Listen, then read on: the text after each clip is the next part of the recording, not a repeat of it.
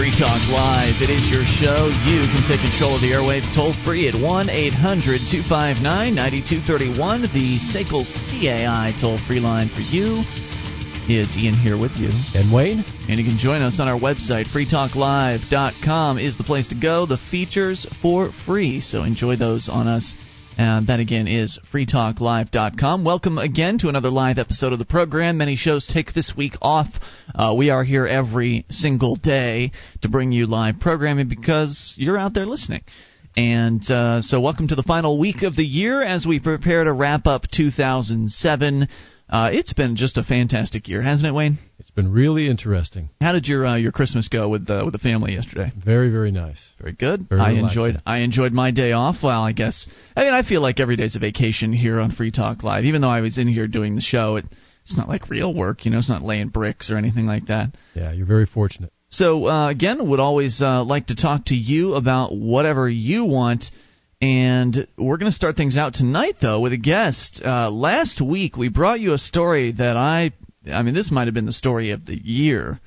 Uh, brought you a story about the Lakota Indian tribe and how they're essentially seceding from the United States. Now, that's as I understand it. Maybe I've got the, ter- the term wrong. I don't know. We had lots of questions when we brought this up originally, and I said, you know, I'm going to do my best to get Russell Means he is a uh, he is one of the men behind this uh, secession. He's also a libertarian. He's an activist, and uh, he's actually an actor as well. Uh, Wayne, you may remember him from Last of the Mohicans, yes. as a matter of fact. Uh, so we're go- we have Russell on the line with us, and uh, Russell, welcome to Free Talk Live. Do we have Russell? All of you. Hi there. So where are you calling us from tonight? I'm in uh, just east of Santa Fe in a little Mexican village called San Jose. It's my wife's house, and uh, we have we uh, live here part time out of the year.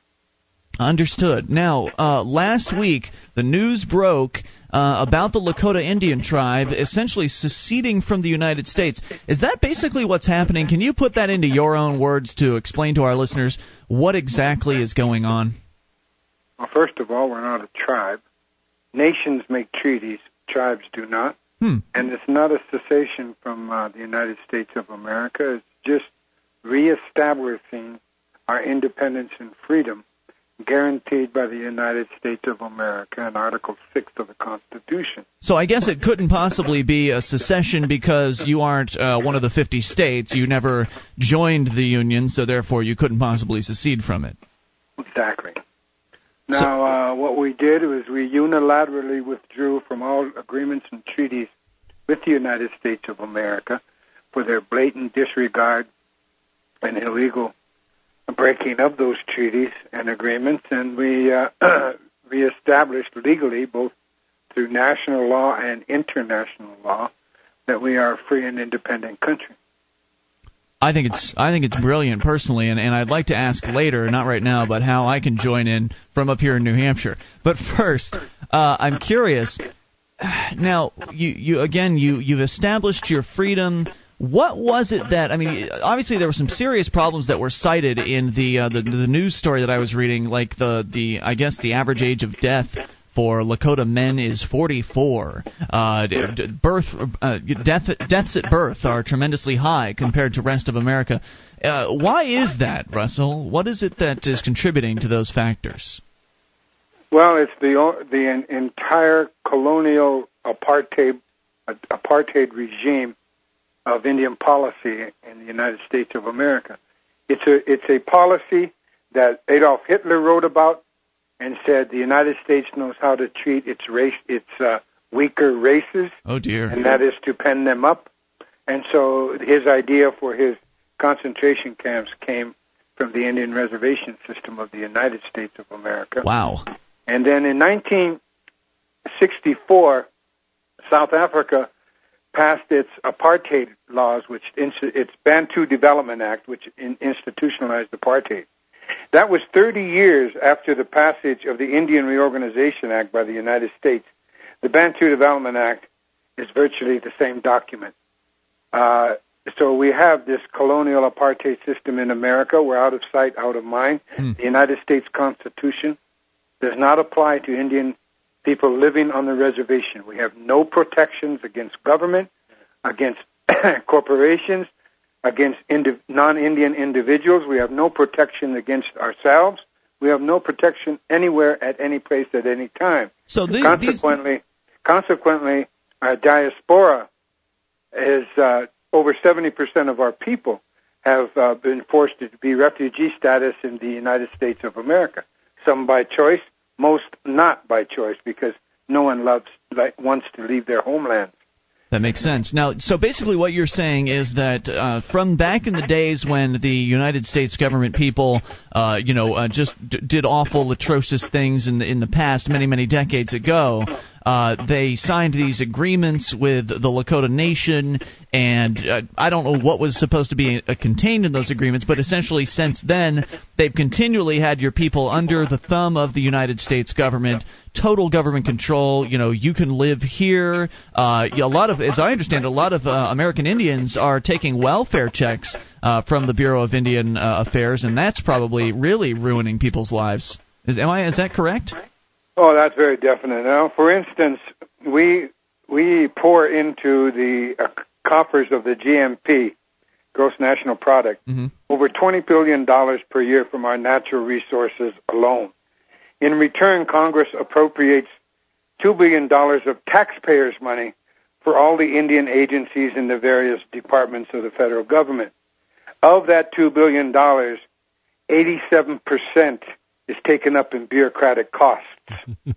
So you have 13% of $2 billion that is filtered down to the over 350 Indian reservations, Indian land areas in America. So it's similar then to uh, regular welfare programs where it's the middle class bureaucrats that are really raking in the cash and the uh, the welfare recipients get a pittance. And then of course there's the whole problem with being on welfare in the first place and getting people hooked on those checks. And that's one of the the reasons why uh, economic development can be a little stagnant in many uh, many American Indian areas. Well, in all Indian American Indian areas, because we also, our land is held in trust by the federal government. So we can't buy, sell, or lease our land without the express consent of the Department of Interior. Jeez.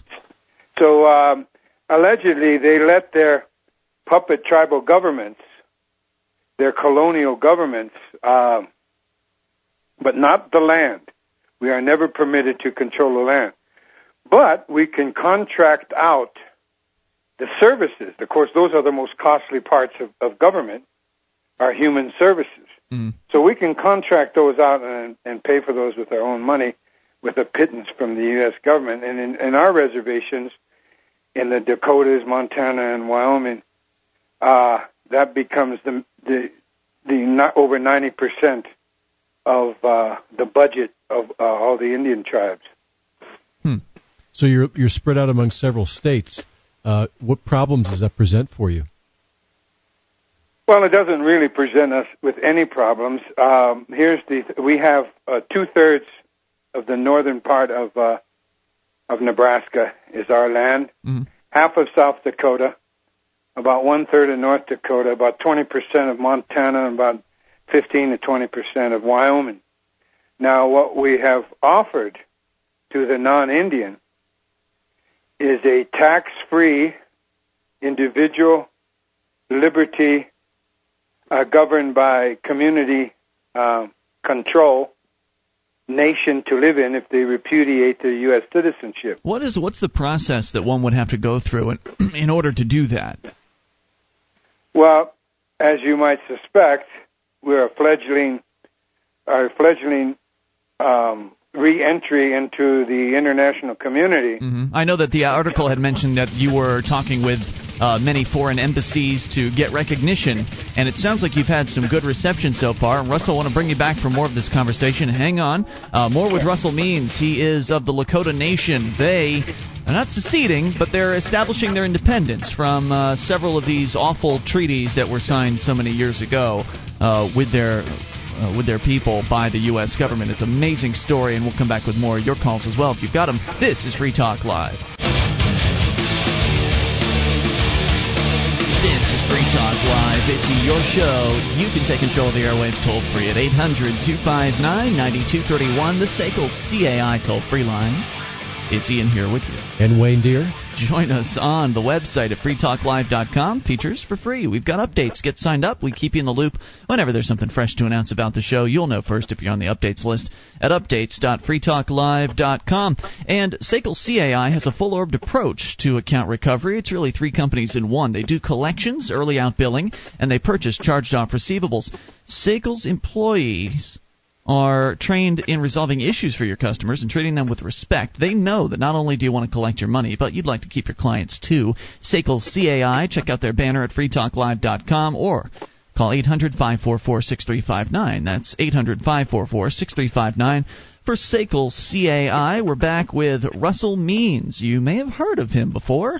Uh, he is a Indian American Indian activist uh, a libertarian, as a matter of fact. Uh, Russell was the primary competitor to Ron Paul back in the 1987 uh, nomination process for the Libertarian presidential candidate. So, uh, Russell, Russell, you were, uh, I guess, ed- just barely edged out back then by Ron Paul, and of course now you see uh, Ron Paul moving on uh, today to run for president. How do you feel about Ron Paul's candidacy? Just as an aside. Well, I will say he beat me by one vote on the first ballot. Wow. Convention. Um, uh, I feel great for Ron Paul and for America because he he is the only one talking sense, especially economic and civil liberty sense. Yeah, he sure uh, is. And you know, I think he would be among the first to champion um, our reestablishment of our legal rights. I think you're right about that. I agree too. Let's just recap for listeners just tuning in what has happened within, I guess, the last week or so here. Uh, news broke, and you're one of the people that's behind this movement to essentially have the Lakota Nation. Um, break away from the um, the, the, American government uh, to essentially nullify the treaties that were signed, many of them uh, so many years ago. That, of course, uh, the government, being the government, has never has never bothered to adhere to, uh, has run roughshod over the the freedoms of your people, and you guys have just had enough. You've you've said, you know what, we've had it. Screw this. Let's go and do our own thing. Uh, no taxes. Uh, what are some of the other things? What are some of the other features that the Lakota Nation will be, I guess, able to crow about, if you will? Why would someone want to leave, uh, reject their U.S. citizenship, and join the Lakota Nation? Well, aside from no taxes at at, at the uh, federal government level in our nation, you would have community control. In other words, the reestablishment of posse comitatus. Hmm. And that would be uh, and and mean that each community is a, a mini state unto itself, and is held together in a loose federation called Lakota. Uh, no taxes on the national level. However, whatever community what wants to do for its own well-being, that is uh, totally up to them. And if a certain community would rather have taxes, and then another community, that's up to them. Mm-hmm. People are free to move around. Um, we do have a negotiating tool that will force the United States of America and its subordinate governments into negotiations because we do not want any confrontation whatsoever. We are great believers in turning the other cheek, mm-hmm. but we refuse to bend over and get the other two kicked. so, we also, so we also believe in uh, the art of self-defense. Nevertheless, what we are, are saying is that failure to negotiate with us in, in good faith would mean that we will put a lien backed by the United States Constitution against every real estate transaction in the five state area.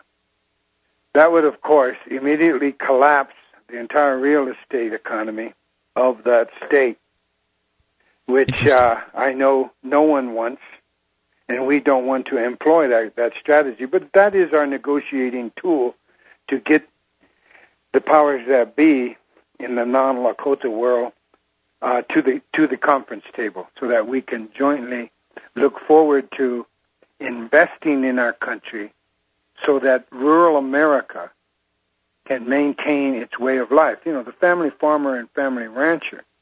This is actually another reason why I'm doing this. Because the present governments in our area and the federal government refuses to listen not only to the family farmer and the family rancher, but they refuse to listen to the Indian people who are who have the land that is the last place for investment in the in the uh, Great Plains area, yeah. especially in the northern Great Plains. No, why should so they listen? economically, we have the tools to offer uh, and ensure the way of life that rural America has come to uh, love and respect. Russell, what will you use as a medium of exchange or money? Will you be free to use whatever you like? Well, uh, the way uh, the Bush administration has ruined the American dollar and turned the uh, the paper money into even. I never thought worthless paper could be turned into even more worthless paper. well, that's been going on for Bush before the Bush managed to do it. administration. and uh, consequently, you know, uh, once we uh, we begin to work with the local and regional governments, and they get to see the benefits of individual liberty through uh, community control, um, and the return of self-determination for the for the locals. Once they begin to see that in the next few years, I believe then we can talk about returning to a uh, monetary system backed by uh, something solid, uh, something more solid than the air. Well, one thing's for sure, if that actually happens, if you get to the point where the Lakota Nation has its own value backed currency, all of a sudden every investor in the world is going to be investing in your currency because it'll be the only one. So I mean that will be a that will be a huge economic boon uh, for your area once you uh, once you get to that point. Now, you'd mentioned that you have this sort of trump card with uh, pl- uh, putting liens on property transactions and that sort of thing. Do you think that that's going to prevent the government from? I mean, I don't think anyone's going to roll in tanks or uh, station troops in the area to put down this uprising. What sort of responses do you foresee from the government? Do you see a show of force? Do you see them maybe taking uh, leaders like you and picking you off one by one for uh, you know federal income tax prosecutions? What do you see them doing? How sneaky, how devious uh, do you think they'll get here? Well, the one thing about fascists or socialists or any, any kind of ist is they always believe force is going to accomplish something. Mm-hmm. And uh, we we all know that it doesn't. In fact, it, it, it, it accomplishes the opposite. So true. Now, enforced poverty has has, has created freedom for our, our people, renewed freedom. We want to do the same for the American people. You know, they don't even know what's happening to them, and they can't even define freedom anymore. No, they can't. and uh, and you know, the first rule of freedom is you are free to be responsible. So that's one of the things they will see immediately, and, and the governments will have to, the local governments will have to act accordingly. Now, as far as the federal government is concerned, if this takes off, if all of a sudden the libertarians who are very welcome in Lakota uh, decide to move move to our country to help rebuild freedom Let's talk about that in a moment, Russell. I want to talk about how people can get involved in this, uh, whether they can actually move or from the outside, how they can help you. More with Russell Means. He's an American Indian activist. Uh, the Lakota uh, tribe is, Lakota Nation rather, they're saying goodbye to the United States government, and I think it's wonderful. More on the way. This is your show. It's Free Talk Live. Would you like to help others find Free Talk Live? You can help us advertise, market, and promote the show at amp.freetalklive.com. Consider becoming a Free Talk Live amplifier now for $3 a month and get some cool bonuses at amp.freetalklive.com.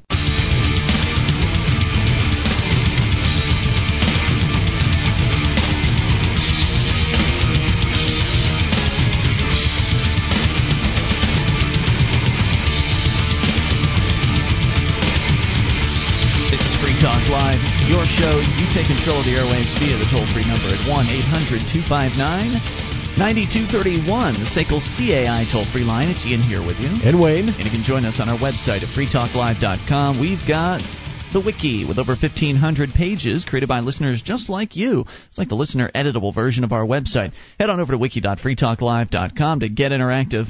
That's wiki.freetalklive.com. Your mattress was likely manufactured using all kinds of disturbing chemicals. Does that bother you? It bothers some scientists, especially in the case of young children. Savvy Rest mattresses are made of 100% natural latex rubber, organic wool, and organic cotton. Try their crib mattresses too. That's savvyrest.com for the sleep you've been dreaming of. Savvyrest.com. Com. We are on the line with Russell Means. He is an American Indian activist, a libertarian, uh, ran for the Libertarian presidential candidacy at least once, I think maybe more than once, and uh, also an actor appearing in major motion pictures like uh, Last of the Mohicans.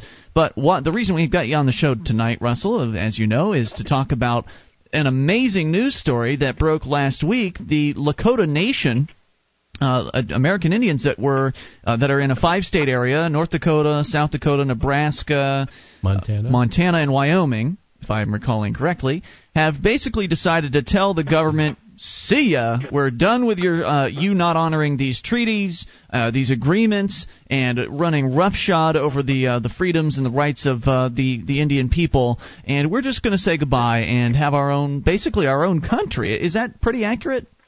That's very accurate. And I have to say, it's an exciting movement because we've been talking here in New Hampshire for a little while about, you know, there have been some mumblings about secession going on. Of course, Vermont also has a pretty burgeoning secession movement. Now, what you're doing isn't secession because you aren't a, uh, you know, the Lakota Nation wasn't a state to begin with, so it, couldn't, it didn't, never joined the Union, so it obviously can't secede from the Union. But there have been certainly been talk around the country about the concept of pulling out of the United States uh, because you guys aren't the only one who've had it with uh, big government government and its meddlings in our lives. So I'm curious, uh, you you mentioned that regular Americans who aren't of Indian descent that they can join the Lakota Nation. What's that process like? I mean, you already mentioned that there's going to be no taxes in the Lakota Nation, at least not on a, on a federal level. Uh, so it, it, seems clear there'd be some immediate benefits to joining the Lakota Nation. What would it take uh, for someone to uh, to do that? Well, first they have to repudiate and renounce their American citizenship, accept our our passports and driver's licenses, um, and then uh, decolonize themselves from the whys and wherefores. Like we will not require driver's licenses. Actually, we will not require auto insurance. Rules of uh, buyer beware will be in effect, and um, and uh, other such societal norms that have since disappeared from the United States of America. But uh, it, it, would be a very easy process, and uh, you're welcome. How would one get started on this? Is there a website that uh, they could go to to learn more? Actually, we're in the process. We had to. Um, uh, there is a, a, website up called LakotaFreedom.com. Okay. LakotaFreedom.com. That they show all the paperwork we utilized um, in um, with the embassies in our portfolios and, and what we gave to the State Department. The other thing is um, we are creating the Republic of Lakota website. We just secured the domain name today. Oh, okay, great. Matter of fact, and we're working with other libertarians um, in uh, Washington D.C. And, and, others like uh, Jerry Collette and and uh, his company in uh, the formation of um, our international and national uh, relationships. So, if uh, people want all, all legal aspects so that just, are confronting just, us just to repeat, that's uh, LakotaFreedom.com. That's the current website. There's going to be a new one that's launched. Will people be able to see what that new one is once uh, the, you know on LakotaFreedom.com when it's ready? Yes, it'll be uh, uh, uh, up and running within 10 days. Okay, great. And I presume that uh, as time goes on, more information about joining the Lakota Nation will be there. Because I can tell you that, I, I, mean, I am a huge fan of what you guys are doing. I, having moved, uh, Wayne as well, uh, both of us, you may be, are you familiar with the Free State Project, Russell? vaguely. I'm not that, that well versed. I'll give you the uh, the brief version of what it is. It's essentially a movement of 20,000 liberty-loving Americans moving, and and people from around the world actually, uh, people who love liberty, all moving into New Hampshire. Now, interestingly enough, a number of the states that uh, are in the Lakota Nation were also candidate states for the Free State Project. It's just that New Hampshire, with its live free or die mentality, uh, won the vote when there was a vote for which the state should be. So all these liberty activists have moved in here into New Hampshire in order to get active and and help get liberty back in our lifetime. So obviously, we're sitting here watching, cheering you guys on, saying, "Yes, this is excellent." In fact, uh, I, I'm sort of torn. You know, I, I I put down these roots here in New Hampshire, and now you guys are going to do the freedom thing first, and I, I'm hoping that this spreads. Is this is this something that you can see happening to, uh, I, I guess, around the country to some extent? Maybe not just with Indians. Is is this something that regular Americans without Indian descent could somehow get involved with without moving to the five state region that that you are uh, you're talking about? Listen, the explosion of this on the worldwide internet. I've done all day today and yesterday. I did uh, radio interviews with various countries around the world. This is a fantastic result. You know, we only had four members of the news media at our press conference. Mm-hmm. One was from AP, one was from uh, the agency or the French press, uh, another was from uh, Indian Country Today, a uh, an Indian newspaper, American Indian newspaper, and there was an independent from a internet blog. and this has exploded so much. The Northern Cheyenne Indian Nation in Montana called me yesterday. I'm going up there next week to explain to them the strategies and the hmm. whys and the wherefores, and they want to do the same thing. right. Brilliant. But they want the expertise first, and then they'll make their announcement after I leave. But they also are going to withdraw from unilaterally from the treaties with the United States. Uh, I do believe you'd be amazed the amount of interest in Russia. You'd be amazed in the amount of interest in France itself. Mm. So consequently, I do believe this is going to have international repercussions. I hope so. And it, and it could happen in the Pacific Island nations. In fact, I'm positive it will. The Hawaiians have contacted me. There's always been a strong secession movement there, for sure. Yeah, I lived there for right. a while. And uh, the Hawaiians have contacted me, the Maoris of New Zealand, the Iroquois Six Nations in both the Canadian side and the U.S. side. So it's exciting. It is uh, it is something I believe the world has been waiting for a renewal, a renewal of individual freedom. Absolutely. Yes. And, and it's like Wayne was talking about during one of the breaks with me, you know, this is just another piece of this huge liberty puzzle that seems to be putting uh, itself together faster and faster. Uh, we've, of course, got uh, your uh, movement there, Russell, with the, uh, the Lakota uh, Nation. You've also got the Ron Paul Revolution on a more nationwide scale. As you're saying, people around the country and around the world are taking interest in what you're doing. And I, you, I think I'm leaving something out, Wayne. You, a well, Free State Project, of sure, course. Sure, this Free State Project. It seems to me it's part of a larger picture where there's a mass awakening and healing going on right now in the world where we're trying to get away from the dysfunctional things that have been going on for the last hundred or more years, depending on where you've been. And uh, and I'm astounded at all the international websites for the Ron Paul Revolution. Have you seen all of the different countries that have pro uh, Ron Paul websites? I know. You know, there's there's two aspects of modern law that I could never properly understand why human beings would allow it to happen. We'll come back with more with Russell Means. Hang on, Russell, bringing you back. 800 259 9231. I know we've got Dennis on the line in Atlanta with a question for Mr. Means, and if you've got one, uh, this is your chance. 800 259 9231. That's the SACL CAI toll free line. This is Free Talk Live. This is Free Talk Live. It is your show, and you can bring up anything toll free at 800 259 9231, the SACL CAI toll free line, though prefer your calls for our guest at the moment. Russell Means. We'll get back into him in a moment.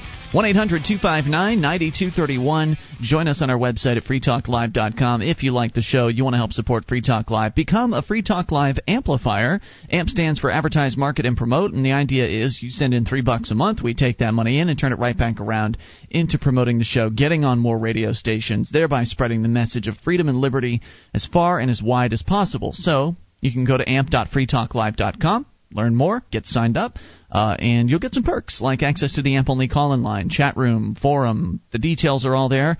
amp.freetalklive.com. Russell Means is back with us. He is an American Indian. Uh, he is of the Lakota Nation. And last week they announced that they were pulling out from the this U.S. government that has been ignoring all of the treaties that they had signed, the agreements that had uh, they'd signed with the Lakota, the Lakota in the past. They uh, have had enough with the government's uh, absurd welfare and their rules, and just essentially their ownership of uh, these these people. These are individuals that we're talking about, and their their lives have been just just ruined by the involvement with the federal government. So you've you guys have just said it. We've had it. We're pulling out. We're doing our own thing. We've got the Lakota Nation now, and people in uh, in five states, uh, regions of five states, are invited to join in. Uh, Montana, South and North Dakota, Wyoming, as well as a bit of Nebraska as well. Uh, people can join this movement, and you mentioned Russell that your website right now is LakotaFreedom.com if I'm not mistaken. That's LakotaFreedom.com. You'll be launching another website within the next uh, couple of weeks, and people that go to LakotaFreedom.com will be able to find out what that is when the time is right. Uh, now, you had mentioned something about two different types of law or two different laws that you wanted to comment on before we went on, and I wanted to make sure you got back into that. Yeah, that's. Um, we will not allow corporations to have the same rights as an individual Mm-hmm. Mm, great. None of, with, with none of the penalties. Yeah, corporations um, is something we talk about frequently on this show when people call in to say, you know, well, evil evil businessmen. Well, no, wait a minute. It's the government that allowed them to create this fake entity, this essentially this file folder exactly. that, to hide behind. Yeah, to to protect their assets, and uh, so corporations only exist because of the government. Interestingly enough, and because of taxation. Right. So what was the other the, one? The other the other law is one of the most absurd in in the human in the history of human condition. That's property taxes. Oh my goodness. Yeah. And that's that's such supreme idiocy. I can't wrap my mind. I've never been able to wrap my mind around the logic of that one. You know, well, Russell, my eight-year-old daughter, we were looking at property, and and we were talking about property taxes. My wife and I were, and she says, "Well, if you own it, why do you have to pay them?" Because you don't own it. From the mouths of babes. Right. You, I mean, yeah, she gets it. Exactly. You don't. I mean, if you if you have to pay some government um, extortion to uh, build your own house on your own piece of land, you don't own that land. And so I'm absolutely with you. In fact, we're going to talk later in the show tonight, uh, probably in hour number two, uh, once we're done with the interview here, about Greenburgh, New, New York, which is uh, their t- property taxes are so high, they're telling senior citizens that, hey, you can come work for the government to pay off your property taxes. I mean, it's just incredible. So that's the second issue. Russell, um, people can go to LakotaFreedom.com. Can they chip in? Can they contribute? Can they, uh, if they can't move there and join the Lakota Dakota Nation. How can they help from outside?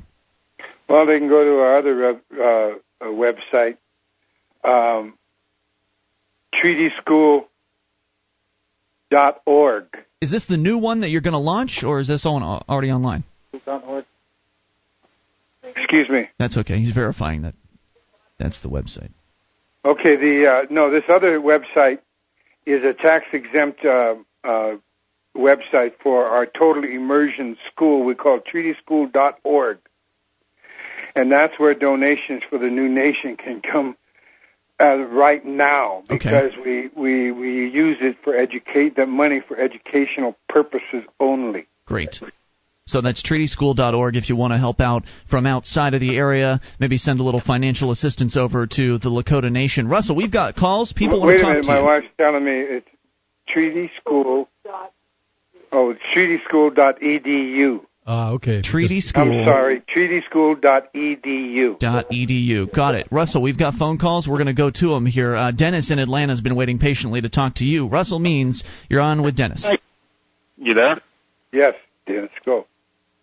Uh, Russell, your cause is so. I mean, your cause is so beautiful. As I've been awakened about two years ago, and the Indian cause right now is so important. I called actually to, to kind of debate Ian over New World Order uh, issues, but this cause is so important. I'm part Cherokee, and I don't know if you know anything about Cherokee people. They suffered a little bit too. Oh yeah, um, I know. America. Yeah, I, want to, thank you, and uh, all support is welcome. I do support you um, intellectually. I mean, that's that's from the phone call. What my question was, um, I was shocked. I was going to debate Ian and the New World Order stuff. You should now get I'm to your question, off, Dennis. yes. I know, I did. but it was an important one. I know.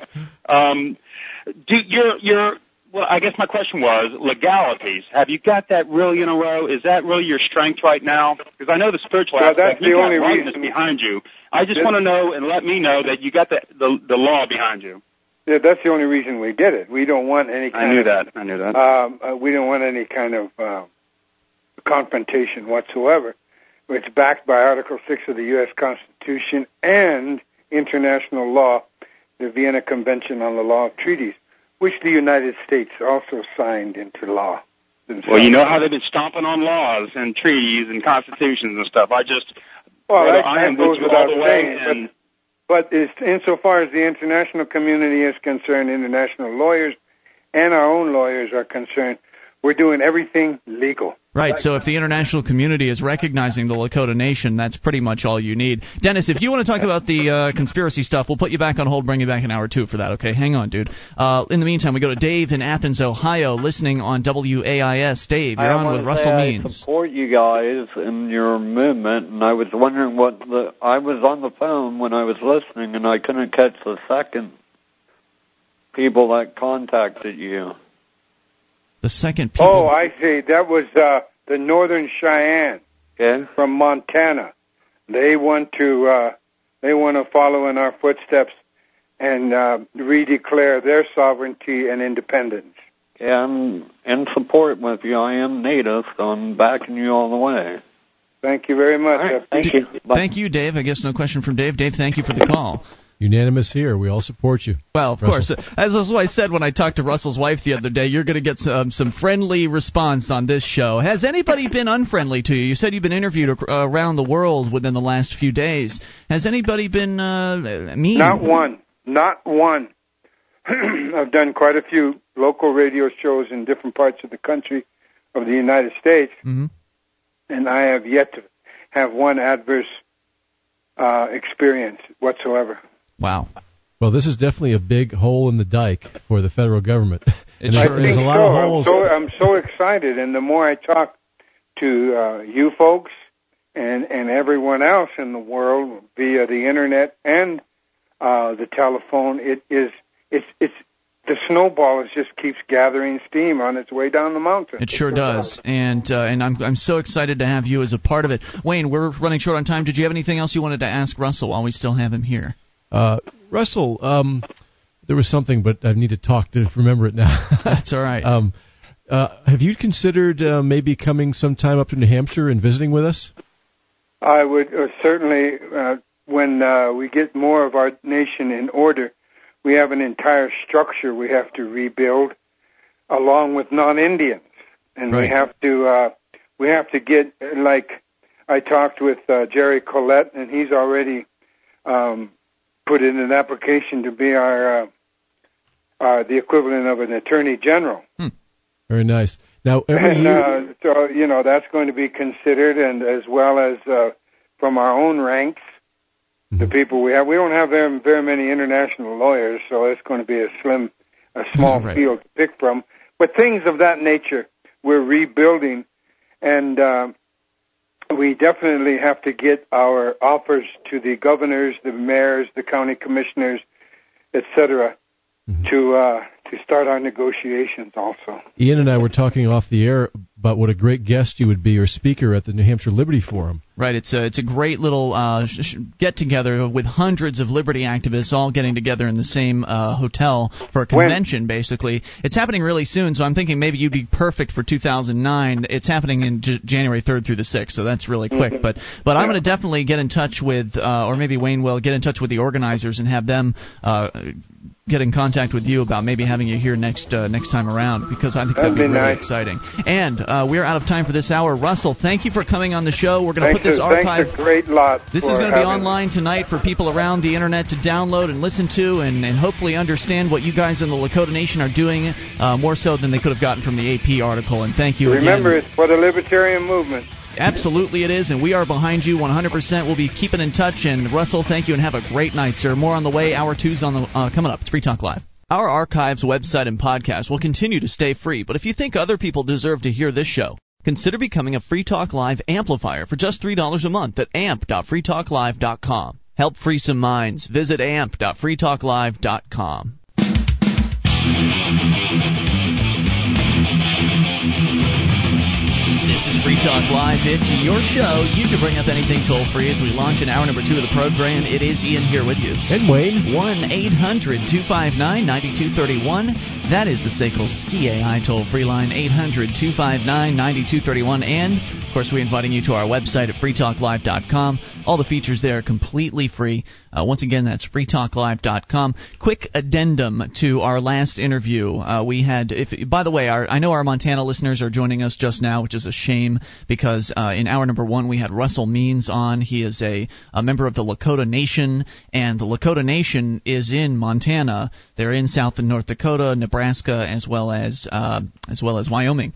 And basically, what they're doing is they're pulling away from the United States but of course, they're still in the you know, they're still in that landmass. They're essentially it's not secession, but it's just they're uh, announcing their freedom. They're they're breaking the treaties that, of course, the government had broken many many years ago and continued to ignore. And it was a great interview. If you missed it, it'll be online by midnight tonight at freetalklive.com. But what I wanted to add in there was that the second website he gave us, the first one, LakotaFreedom.com, works. The second one he gave us, I think, is the one they just registered, so that's probably why there's nothing there. Yes. What what was it? It was tr- um, Treaty School. TreatySchool.edu. Right, and you're saying Wayne, you tried to go there, no no dice. Yes. So maybe give that one another week or so before you try it, and then try it again. Just wanted to add that in. 800 259 9231, going right into your phone calls, and then we'll talk about this insane property tax situation in uh, New York and other areas of this country. But first, we go to John in New Hampshire. John, you're on Free Talk Live with Ian and Wayne. Hi guys, Hey, John. Hey, John. how's it going? Super. What's on your mind tonight? Hey, I was being a crazy environmentalist today. Were you? Yeah, I was out on the seacoast. I was Mhm. picking up plastic and metal That doesn't and sound too other crazy. sorts of potential trash. Right? There's signs that people put around, and we get way too much of it here in New Hampshire. It's political season, you know, madness. Oh, yeah.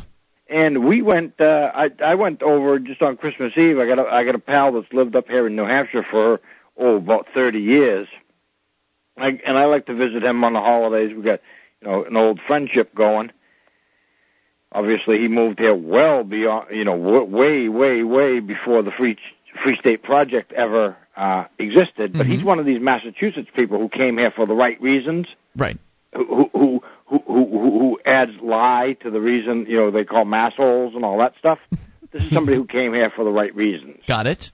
So Yes, what were you it- doing? You're out picking up uh, d- trash left over from the political signs? Well, I went over there last night because it's Christmas and I'd like to visit them, and we exchange gifts, and we're just old friends. We work Sure. together. Uh, go over there and have some beers. So I end up uh, sleeping on the couch, and you know it's nice sunrise. So I, I, I got a nice video of actually the moon. Uh, he, he was driving his mother home. I, I go over there and I I'm I'm practicing this Ridley-O thing, and I don't blame Dave for my mistakes. But yeah, there's the moon rising, pretty thing. I'm over on Hampton Beach getting the moon rising. Go visit my buddy, have a few beers, so I crash on the couch. We're up early, out for the sunrise, get the sunrise, and in between all that, there's these Ron Paul signs, which occasionally, being New England and having snowbanks where you plant signs in or plant signs in yards. Yeah. If you've seen the, you know, Dave Ridley's uh, Ridley report, there's a thing in Manchester where somebody actually did a real fine job of putting the sign up above, you know, back up on the, you know, replant the sign. Right, because when it snows too Don't let much, the snow the- overtake that. right? Yeah, the snow uh, drowns out the signs essentially, and so you've got to make a way to uh, to go to rise above, if you will. And so, is that what you were doing today? dude, we did we did like over a dozen signs. We met, you know, a, over maybe a dozen people. Um, you know, we had breakfast at some place up in Portsmouth. We met people. We talked about Ron Paul. Uh, people who had no idea, very apathetic. I met one gal who I would have thought would I never would have taken. She's a young lady. I would have never taken her even as a voter. I wouldn't hmm. have even considered that she would think about that. But when I started to talk about Ron Paul, she says, I'm going to check that out. And I handed her a card, you know, one of those little things. Whatever. Ron Paul cards, yeah. Yeah, and just like, and I, I goes, dude, are you on the internet? And she says, of course I am. I wouldn't have even taken her as a voter or an internet person or anything. She says, of course I am. You know, I've been seeing a lot of Ron Paul signs this in the last week or so stapled to telephone poles. I'm wondering if But maybe the environmentalist thing that I did when you mentioned staples, yeah, I, the ones that I found on the seacoast were actually very good New England ones because they're made out of plastic. Mm-hmm. Uh, here in Salem, what I've done in the past, and and maybe these people know what they do. I'm not real plugged in with the political types, Right. but in the past, what I've done is I've actually driven around with a car with a stapler. When you mentioned that, Wayne, the, the staples, I've actually done that because sometimes they're cardboard signs, and all it takes when you want to just help out, because it's going to be one or two things. That sign's either going to be destroyed and just be trash on the side of the street, or you can straighten it up and fix it and, and correct it, and Now- it just looks beautiful. Let me get a point of clarification here. Did someone tell you to go out and do this, John? Do I look like the guy? Do I look like I need? Do I look like the guy that needs direction? no, my point is, I knew the answer was going to be no. I my know, point I know, asking, I know, I, I know the, I know the uh, where the question came from. Right. No, I've done this in the past, and I've got big thank yous from from from people who have run for office before that didn't even consider this idea. They think these are just throwaway signs. Yeah. They're not throwaway. Had, you know, They're expensive. I can tell Yeah, you that. but- I looked into them. It's like five bucks a for a guy sign like for the little ones.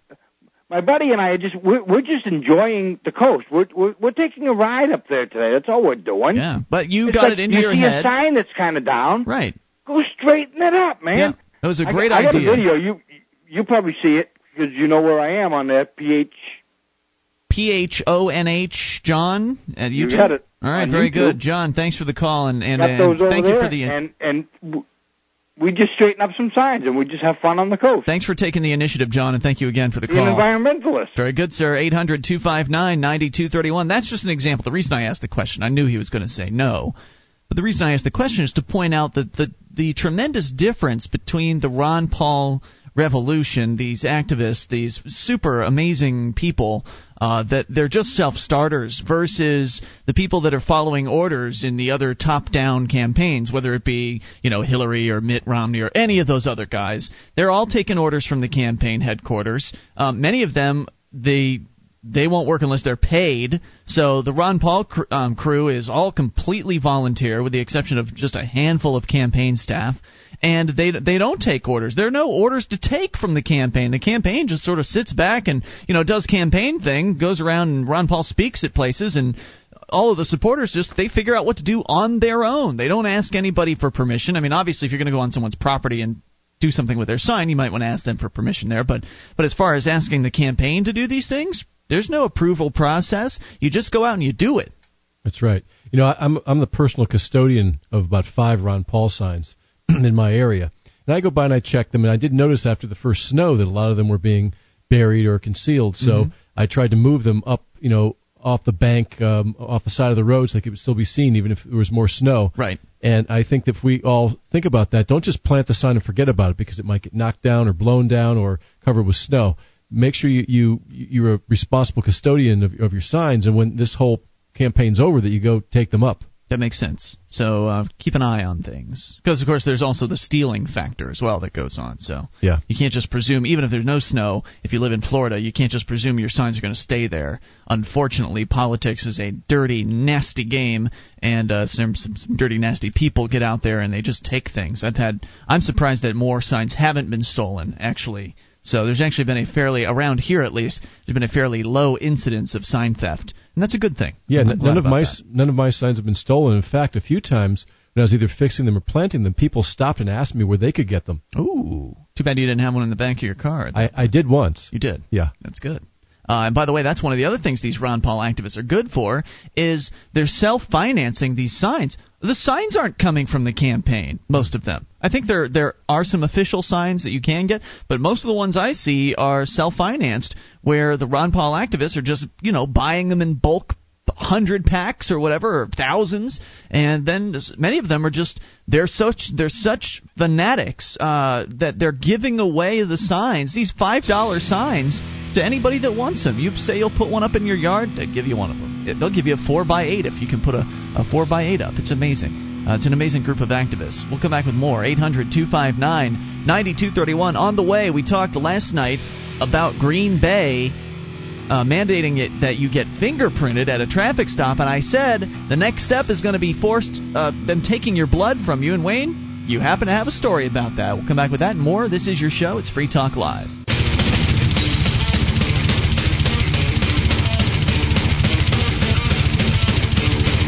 This is Free Talk Live. It's your show. You can bring up anything toll free at 1 800 259 9231, the SACL CAI toll free line. Ian here with you. And Wayne. Join us on our website at freetalklive.com. The features there are completely free. Uh, we've got archives, so if you've missed a moment of the show, just go and grab them online for free at freetalklive.com.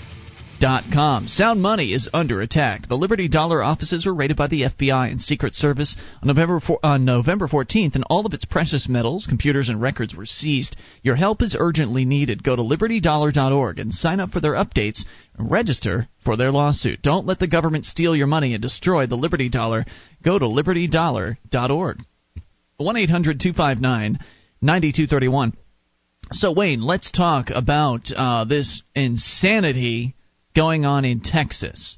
Last night it was the story about Green Bay, and I was I told my listeners at that time I said, "Look, we've heard things from Utah about the Utah Highway Patrol talking about taking people's blood, uh, blood on the side of the road, having a, uh, a, a highway patrolman strap you up and stick a needle in your arm. That's what they're talking about doing. I don't know if they actually ever implemented that program, but the the point I was making was that it's just one step after the next. They they never do it all at once, do they, Wayne? It's always, nope. you know, very incremental. Oh, well, first we're just going to ask you to sign the ticket. Now we want you to put your fingerprint on there and before you know it, they're looking to collect your blood. Now, this isn't for speeding tickets yet, but right. what is it that they're doing in Texas? And of course, it sounds very unconstitutional. Uh, jurisdictions within Texas are expanding programs where police use force to draw blood from motorists accused of driving under the influence of alcohol, or DUI. Last week, El Paso announced it had joined Harris and Wilson counties in a no refusal program specifically designed to streamline the blood drawing process. It works as follows an, acu- an accused motorist is, is arrested and taken downtown.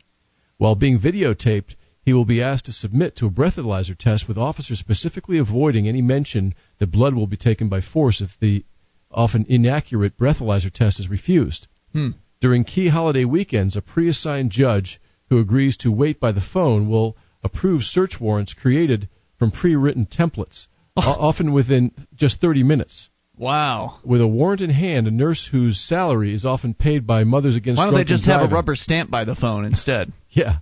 But listen to this part. With a warrant in hand, a nurse whose salary is often paid by Mothers Against Drunken Driving hmm. will draw blood while pe- police officers exert the, re- the required level of force. Oh my gosh. In some cases, this use of force can cause permanent damage. Crazy stuff. So there's a few other counties also that have similar programs, except that these departments do away with the nurses and have police officers perform the blood draw themselves, despite a wow. state law banning the practice.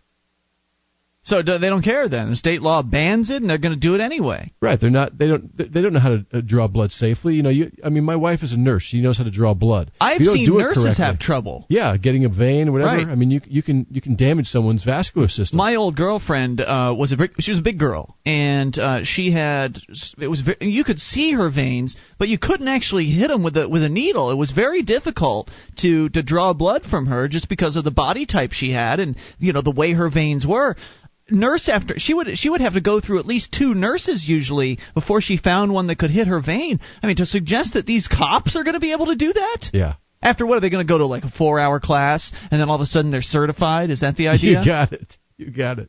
It's insanity, oh, and of gosh. course it's, it's it's completely unconstitutional. I'm sure there'll be legal challenges to this, but it's ridiculous. Well, And there might be legal challenges, but you know the way this operates, the way these cops do things, and, and this applies to all government bureaucrats, but especially the cops. The way they do things is they just decide, hey, let's try this, and then they go and they, like you said, even though there's a law against it, they're going to break that law. and They're going to do it anyway. Uh, so they go out and they do whatever they want to, and they sort of cross their fingers and they hope that no one calls them on it, and they hope that no one challenges it.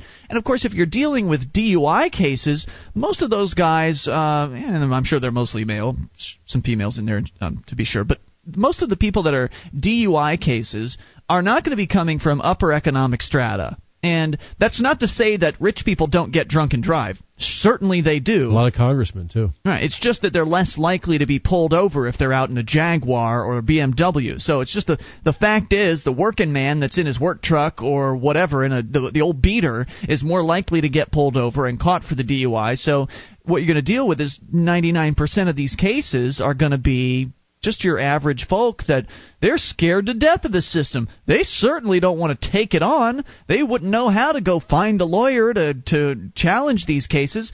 I mean, it may be a while before someone decides to challenge this because you actually have to get charged in order to bring it to uh, to trial, don't you? Well, probably, but you know the, the thing is that sometimes these legal watchdog crusader groups will get involved. They'll find somebody who's willing to pursue and it, maybe, and do it uh, for free. But that's your best hope. Yeah. is that something like that happens, and it may not for a while. Well, there seems to be a big backlash against this encroaching police state now, so I wouldn't be surprised if I saw it happen sooner than later. I don't know if the backlash is big enough yet. I, I think there's some certainly some rumblings out there, but I feel like most Americans are begrudgingly putting up with it. I mean, I read some quotes from the Green Bay article with the fingerprinting story, and the general mentality of the people they interviewed was, "Well, I don't like it, but I'll do it."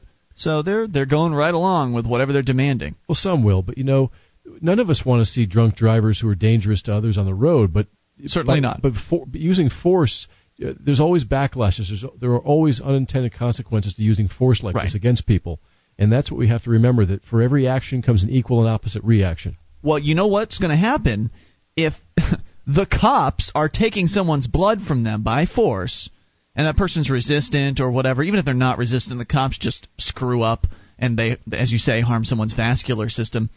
What do you think's going to happen to the cops in that case? Immunity. Uh, Yeah, well, they have sovereign immunity, and that nothing's going to happen to them. They can ruin your veins if they want to, and sorry, hey, it's part of the job, you know. Well, you you were arrested. We're the police. We're immune. You can't do anything to us. So too bad. You wouldn't take the breathalyzer. You know, shouldn't the issue really be dangerous driving? I mean, I'm not for people getting behind the wheel when they're inebriated, certainly, but shouldn't the issue be you were driving dangerously? Here's a dangerous driving charge. Here's what we do to dangerous drivers. You know, pull their license, fine, whatever the whatever their punishment is. And I'm not saying I support any of that necessarily, but why do you have to ascertain if the person has alcohol in their system? Yeah, because people react differently. When I was young, I could drink a six pack and not even feel anything, and now if I drink one beer, I'm I'm looped. Right. So is it more of a control issue? Do you think? Uh, I think you would you adjust to it. You know, whatever you do, whether you drink beer or whiskey, whatever it is, you do adjust to it. What I meant was from the the police's viewpoint. Like the reason they're breathalyzing everybody and now taking blood from people is because they can. You know, they want to control you in that way. Whereas if it were just you know a dangerous an anti-dangerous driving uh, law, then all kinds of things would be uh, would be caught underneath that. I mean. I can go and drive while tired tonight if I want to, right. and get pulled over and completely pass a you know a DUI test. But I could be incredibly an incredibly dangerous driver. I, shouldn't I get in trouble for that? Yeah. What about if you were taking cold medicine and you got sleepy, or, or yeah. there, there are other things that affect you, and I think the behavior is what you have to look at. The way someone's driving. Are exactly. they leaving, or are they going too fast and and uh, uh, making the tires screech, or they just yep. missed that old lady crossing the road. Those are the things you want to look at. It's not fair to uh, to target the the drunks only, and uh, and also of course this whole DUI checkpoint. This brings them excuse to set up these checkpoints where they're targeting everybody. They're just hitting every single car that comes down a road. Talk about unconstitutional, and that stuff's been going on forever. More on the way. You take control. This is Free Talk Live. With your help, we can spread the message of liberty around the world. Consider becoming a Free Talk Live amplifier for just $3 a month now at amp.freetalklive.com. If you can't afford it, keep enjoying us for free. If you can spare the three, visit amp.freetalklive.com.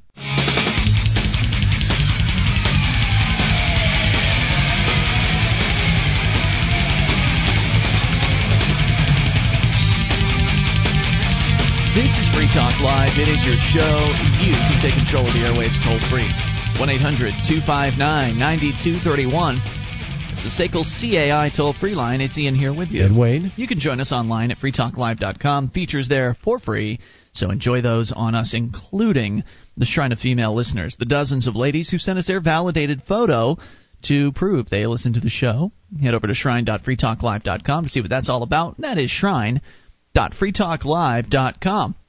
The New Hampshire primary is the first true open primary in the nation. National media will be swarming to cover it, and the 2008 New Hampshire Liberty Forum will finish just two days before the polls open. Dr. Ron Paul will be the closing speaker. You aren't going to want to miss that. The majority of New Hampshire residents are undeclared and undecided, and the most important presidential election in living memory hangs in the balance. Where will you be? Register now at freestateproject.org slash liberty forum to come on out and join us. Free Talk Live is going to be broadcasting live three nights. We did two nights last year, uh, so increasing our coverage by 50%. Uh, we're going to be there, of course, just a, a plethora of amazing libertarian, liberty oriented activists from all across the political spectrum, uh, as far as everything from law enforcement against prohibition. Our buddy Jim Babka is going to be there again from downsizedc.org. Our very own Gardner Goldsmith, uh, who you hear usually on Monday nights on this show. He'll be giving a presentation, and so many more people that I couldn't possibly list. It would just take forever.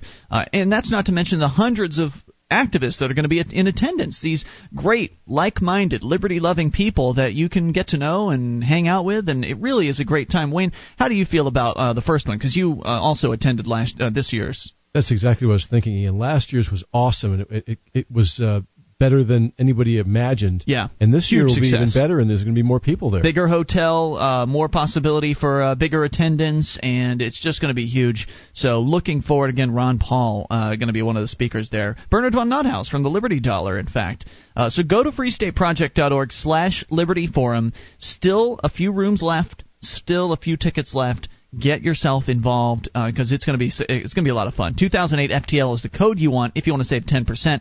That's 2008 FTL. We go to the phones and the fun. It's Robbie in Wisconsin. You're on Free Talk Live with Ian and Wayne.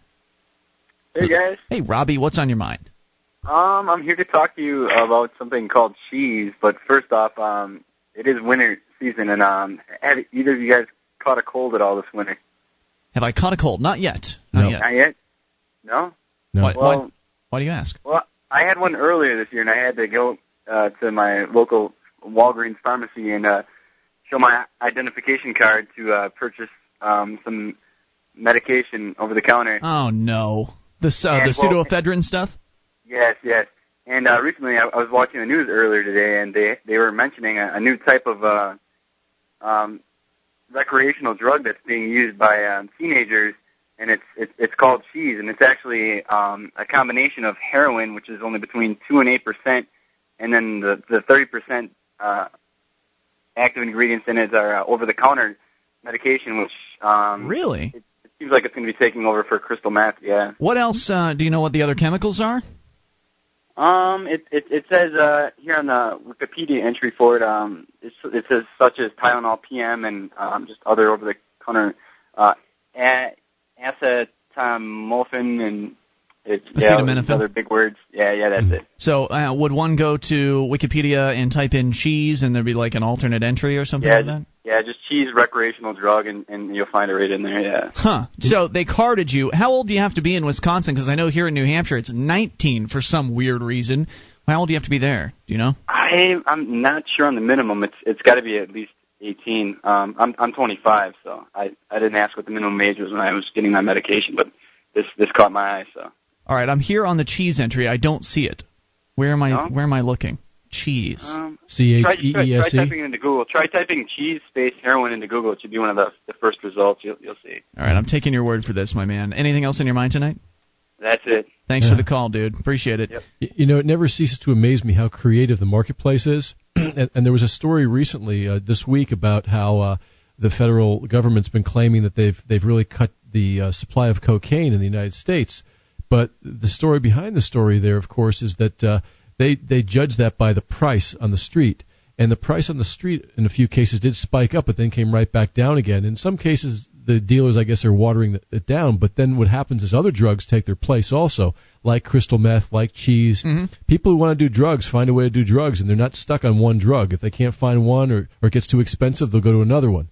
And of course, this is because of the, the war on drugs, which is, is a fallacy, and uh, we have to end this. I am looking here at uh, medhelp.org where someone claims to have kids that are taking this. They're claiming it's heroin mixed with Tylenol PM, and snorting is the preferred delivery system. Ugh. They're claiming middle school children are marketing it to elementary school kids, which I find it hard to believe, but I don't know. Maybe. Mm. Well, I'll see if I can dig up some more information because uh, interesting. It sounds very intriguing. 800 259 9231. We continue with your phone calls in the meantime. Talk to Jeremy in Montana, listening on KGEC. Hello, Jeremy. Jeremy. Hey guys, Hey. you you were talking about um people forcibly taking blood and stuff like that. Yes. Yeah.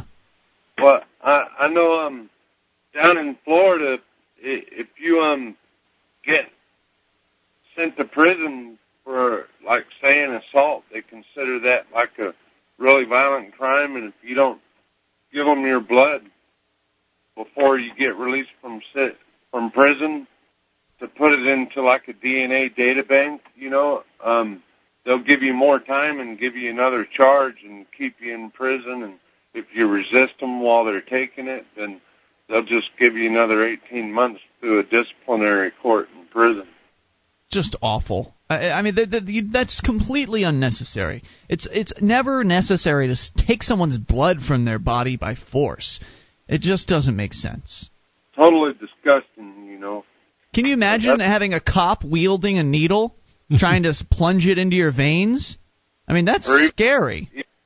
Even worse, a prison guard Yeah, or a prison point. nurse or what have you. Scary know. stuff, Jeremy. Anything else on your mind tonight? Oh well, I, I was wanting to talk about a free market a little bit. Um, I was thinking that um, uh, John was on the radio earlier today. As as you know, I listen to his show every day. Um, he, he was talking uh, about maybe since they sell us bottled water that's produced out of Coca-Cola plants, that uh, maybe we could uh, can some of this Montana fresh air and send it to uh, you know distribute it out through like polluted air, like China or New York or and stuff like that. Sounds like it'd be a little bit cost prohibitive, but I think there are such things. I believe there are products out there where you can literally buy a can of air from somewhere else. Ca- A can of Montana or a can of New Yeah. Hampshire. Yeah, I do believe those exist. Jeremy, thanks for the call, dude, as always. 800 259 9231. All right, here it is cheese, recreational drug. It didn't come up when I typed in cheese. You had to add uh, recreational drug to it. This is Wikipedia. A heroin based recreational drug that surfaced in the United States in 2005.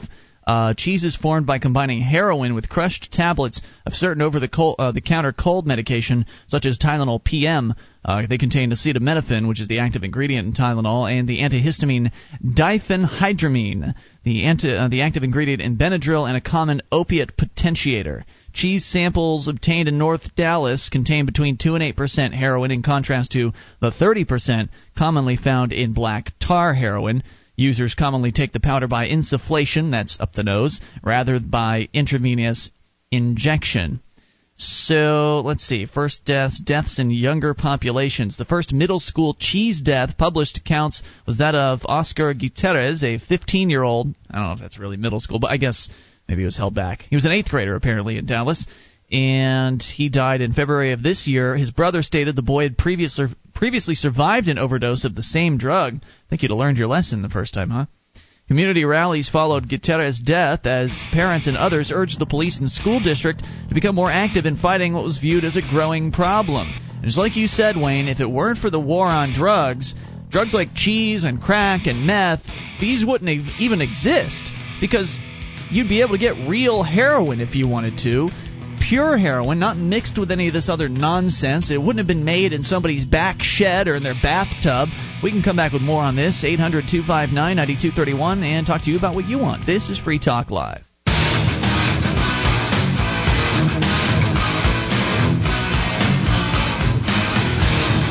This is Free Talk Live, your show.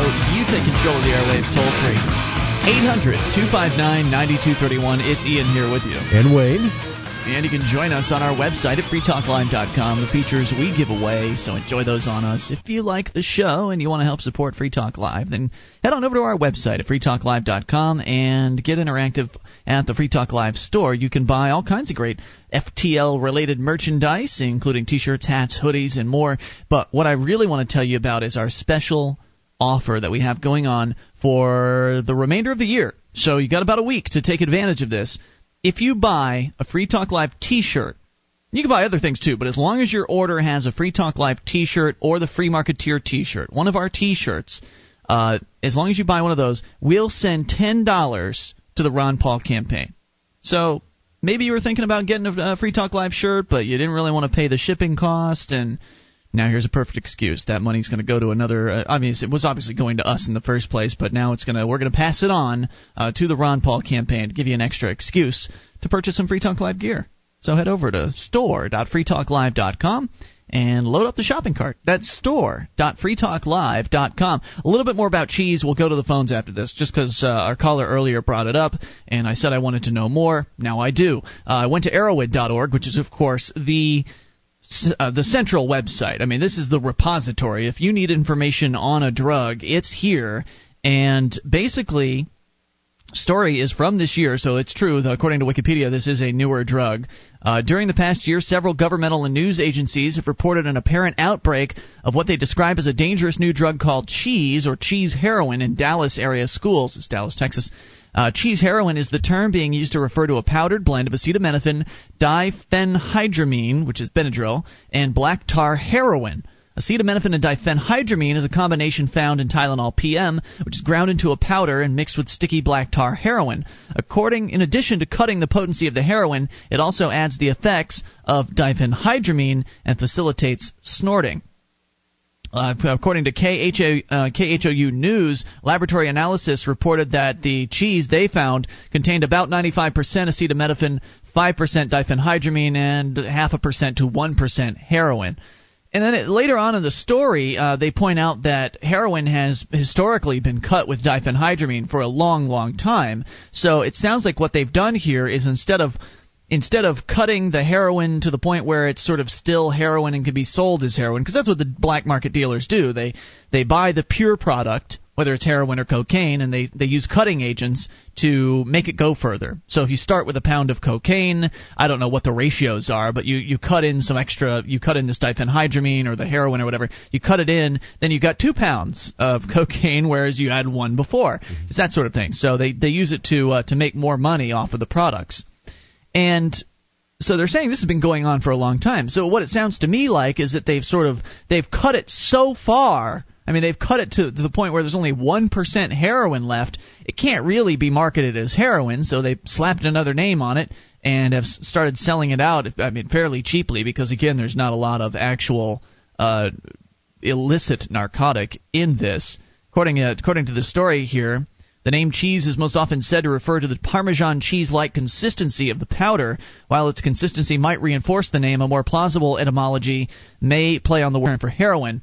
In 2006, cheese heroin was selling in Texas for $5 for a quarter of a gram and $10 for half a gram. Still sounds kind of expensive.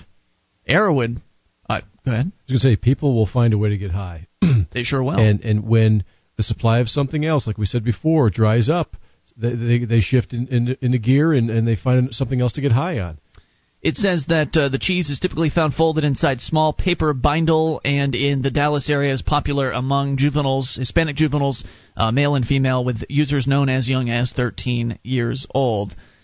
Uh, the increased availability of cheap heroin may have prompted the area dealers to find novel ways to market their product. And I think this is also an interesting point about the black market is that the DEA in this article, I haven't read any of their quotes, but essentially they're bemoaning the fact that this is called cheese because if if a dealer, for instance, approaches a kid and says, "Hey, you want to get some cheese? You get high," they won't know that it's heroin.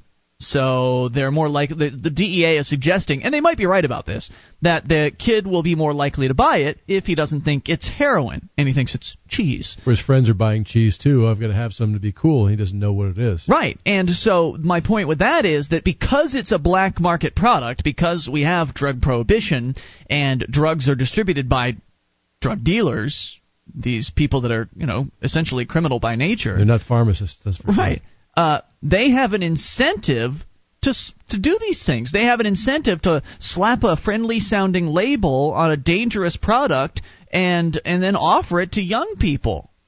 In in the marketplace, that same thing, that same process wouldn't necessarily go on. Yeah. You you would be able to go and buy real heroin from a, a pharmacy from you know your local corner store and then you'd know exactly what you're getting it wouldn't be some mystery powder that your local drug dealer was offering for two dollars a hit or five bucks a hit Yeah, when something's not illegal, it's also a lot less expensive, which of course reduces the crime element because now you don't have all these drug dealers fighting for excessive profits. sure. And there's no shooting, no more shooting, and no more killing. And and you're getting a more consistent product because now it's pure, or at least on the label, it's going to tell you what it is and what's in there. When when drug dealers do it, uh, they can put anything in there. They can put rat poison in there, and you sure wouldn't know it. can so that's one of the other things is if it's made in a lab if it's under quality controlled conditions you know exactly what you're getting and then there's someone who's responsible for it you can't take a drug dealer to court hey you sold me bad product doesn't work in the black market so there's so many reasons why. I know I understand that if you're you know if you're new to this message of let's re-legalize drugs it can si- you know sound kind of scary. But what you have to understand is that kids are doing these drugs regardless of their legal status they just, you know, they've heard it's cool to get high. They want to get high. They're going to do it whether or not it's legal. In fact, statistics show, as Julia and I talked about last night, that in the countries that have re legalized some drugs, like the Netherlands with marijuana, teenage usage has dropped dramatically. It's half. The usage rates in the Netherlands are half of what they are for teenagers than they are in France, neighbor another one of their neighboring countries. Hmm. So, I mean, just tremendous differences there between something that's forbidden and sexy, therefore, and something that kids want to do, and something that's just a regular part of uh, the marketplace and it's not forbidden, so therefore it's no longer uh, attractive. And when something is illegal, it costs more, and then there's more incentive for people to be pushing it on the streets or in Sure. schools. If it's available at a drugstore, you're not going to have kids selling it in schools because there's no money in it. Yeah, I mean, I mean, how many kids are selling aspirin at school? yeah, That's what it'll be sold. It'll be sold right there on the shelf with all these other uh, narcotics. And don't tell me you can't go to the drugstore tonight and buy a bottle of aspirin, pour those down your throat, and kill yourself because you can. Right. So it's not like these other drugs are somehow inherently safe. And when the the largest cash crop in America is marijuana and it's illegal, that tells you something. The market will find a way. It sure does. And uh, so hopefully we'll be able to re-legalize these drugs and stop this insane war. We continue with the phone calls in the meantime and go to Dennis in Atlanta. Dennis, uh, you're back on Free Talk Live. Now, normally we only allow one call per night, but you'd originally called uh, to talk about something different, and then you ended up uh, asking a question of our guest earlier, Russell Means. So what's on your mind tonight, Dennis? Well, I'm just curious. Why did you take my call? Why did why did we take your call Why did earlier? You break precedent with me. Huh? You broke precedent with me by taking two calls in Well, the I told night. you I I told you before that we would put you on hold and take you again because Yes, you did, and I hung. I hung. I I have the greatest respect, man. I was You're told you. well-learned. Oh, by the way, just FYI, my board operator told me you did not hang. So I, from I what did I hang up understood, and he called back and he put me on again. That's that's very credible. and here you are. Well, thanks for calling. I'm not. You're not credible. Okay. well, my mother thinks I'm good, but What's on your mind tonight, Dennis? I called. We I had and why I called back was because I was going to discuss with the uh, New World Order thing. Mm-hmm. And you know what? After the other issue that you brought up with the the Lakota Indians, Mm-hmm. you know that became not even important anymore. You know, it really didn't even become important anymore because it's not about the bad that's out there. It's about the good. It's about the good. If you can't at least try to focus mostly on the good, there is not going to be any good.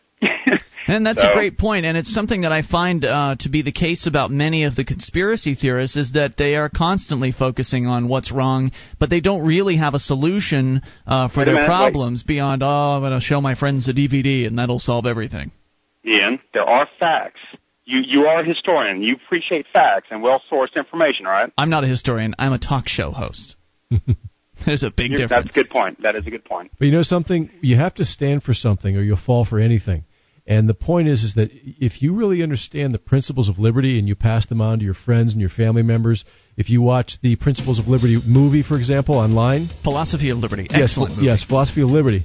When you understand that stuff, eight minutes, by the way, not somebody, long. Yeah, somebody is not going to dupe you. A politician is not going to dupe you anymore. You can defeat the New World Order if there is one in a heartbeat just by having enough people who are enlightened in the populace. And that's a great point. I recommend it. Go to youtube.com and search for Philosophy of Liberty. If you haven't seen it, you're going to love it. And it's so short, it's easy to share with your friends. Thanks for the call, dude. Hour three's on the way. It's Free Talk Live. One of the bonuses you'll get as a Free Talk Live amplifier is access to our classic archives. For just $3 a month, you can become an amplifier and you'll help us get on more radio stations and MP3 players. Get the details at amp.freetalklive.com. That's amp.freetalklive.com.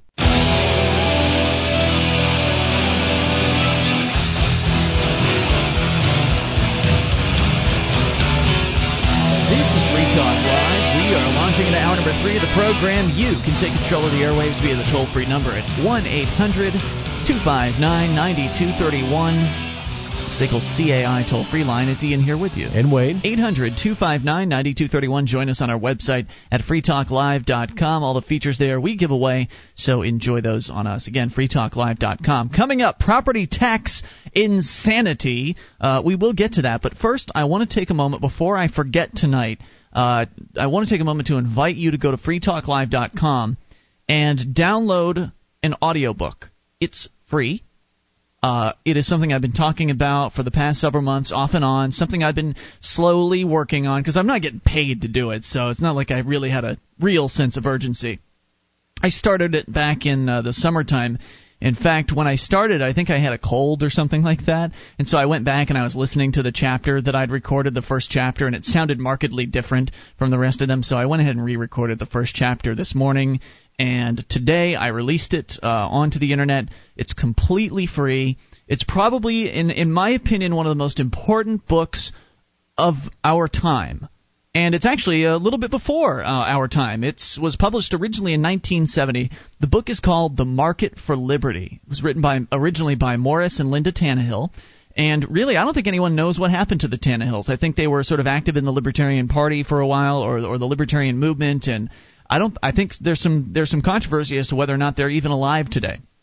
So I don't know. If I knew, I'd get in touch with them to let them know about this. Did you break it down into chapters? Yes. So th- so each chapter is an MP3 file. That is correct. Nice. Uh, it's available in two flavors. You can get sort of medium quality MP3. It's a higher, I say medium quality, it's higher quality than our regular Free Talk Live archives, and those are listenable, so this sounds even a little bit better. Uh, you can get that. It's about 120 megabyte download that way, or 130. Then, if you want, you can get full quality, 128 kilobit per second uh, MP3 files via a torrent. That's about 340 megabytes. So it's a it's a pro- it's about a six hour long book. Uh, so you know if you're driving to work, you can probably get through it in a in an hour, you know a week's time or something like that. Nice. Uh, but it's brilliant. Have you ever read it, Wayne? No, I haven't. I'd like to though. I what I really love about it is it's got a it's got a simple message and the message is that government is completely unnecessary. There's nothing that can't be handled by the free marketplace in a much more effective manner. And they talk about a lot of the things we discuss here on Free Talk Live, and they do such a brilliant job of addressing every objection you could possibly come across when it comes to the ideas of of uh, you know non-governmental uh, protection services, you know basically private police and fire and these other things that, uh, seem very conceptual to many Americans when they hear about it. But really, the the Tannehills do a brilliant job of making them very concrete and really painting a, a wonderful vision for the future and for what we can what we really could have if the government would just get out of the way. So not only do they talk about how the marketplace can solve society's problems but they also talk about how we can get from here to there, which is, I think, a question that has been asked countless times on this show, and very few people really have an answer. It seems like there are two sort of uh, brands of answers to that question. There's the the people that say, "Well, we got to we got to get people elected, and uh, they got to change the system from the inside." And then there's other people that say, "You can't work in the system. You got to work outside of the system. We've got to, you know, do civil disobedience." I think it's a combination of the two. But at the same time, what the Tannehills say in the towards the end of their book is that what we really need to do before any of that, I mean, we can be doing those things, but what's really critical is spreading ideas. You're sort of like V and V for Vendetta, talking about how ideas are very, very powerful, and that's what this book is about. It's about the idea that government is completely unnecessary and how we can operate, you know, how our society can get along and operate and uh, and do better than it is today. Yeah, because without we can it. be adults. Exactly. Because the Republicans want to be your daddy and the Democrats want to be your mommy.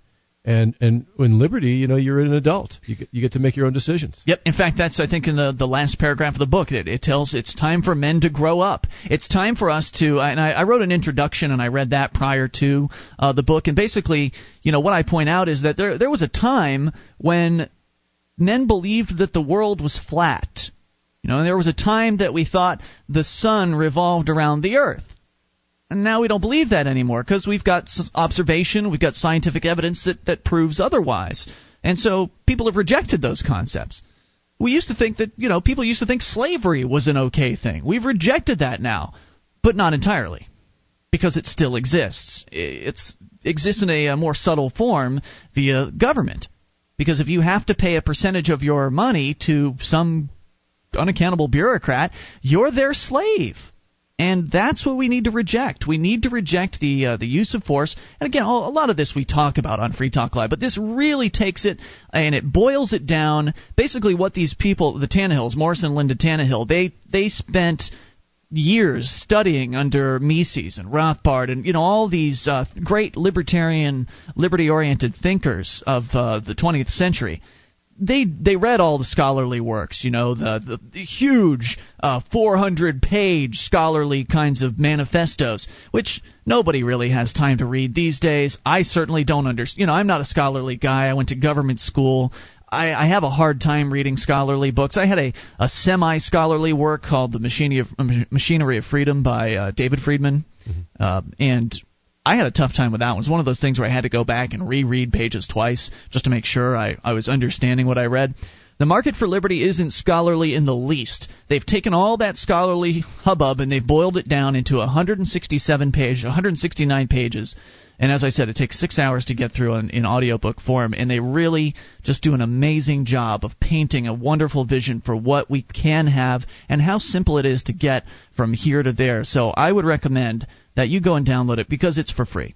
I took the, I talked to the copyright holder on the Market for Liberty. You know, this is one of the many, many old libertarian books that it, that's just been sort of sitting out there collecting dust.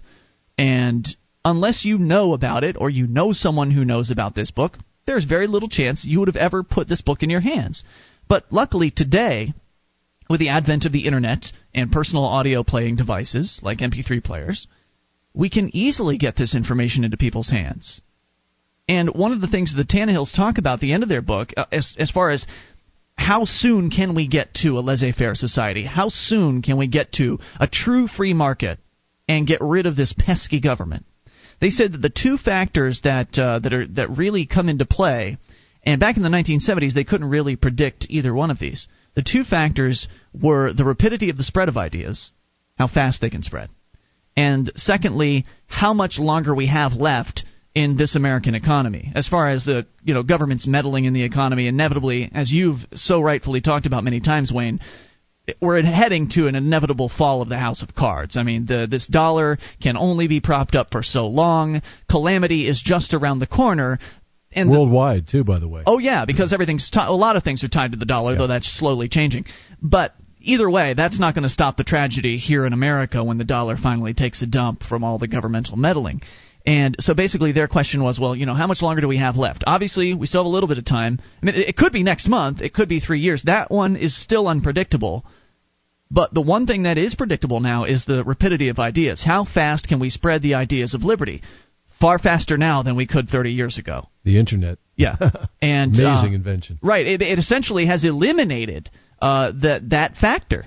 There is no more factor there because ideas can be spread instantaneously. The only issue now is getting people to listen and getting people to turn their eyes toward uh, what they need to see to understand why government is a bad idea. And the older generation, I've found, still has some suspicion over the internet. Oh, it's some you got you know it's some nut to saying that stuff. Well, so they trust the, the corporate media instead. Well, the fact is, the older generation doesn't really matter when right. it comes to the the pro liberty revolution. It's it's the young people that are really going to be the uh, the important factor here. Not to say they should be ignored, uh, because certainly there are some open-minded people that are up in age, no doubt about that. Uh, but really, the changes are going to be made by the young people, and that's one of the other things the Tannehills talk about. So again, I want to invite you to freetalklive.com. It's the first item on our list, uh, right there the under the What's New heading at freetalklive.com. Or if you want, you can just go straight to book.freekeene.com. That's Keene with two E's, book.freekeene.com. But the link's right there at freetalklive.com. It's completely free.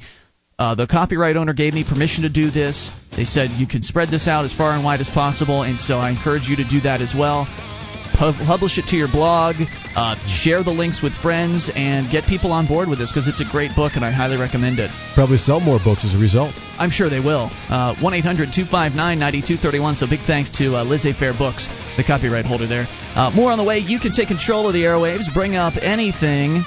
Property tax insanity. We'll talk about it coming up. It's Free Talk Live.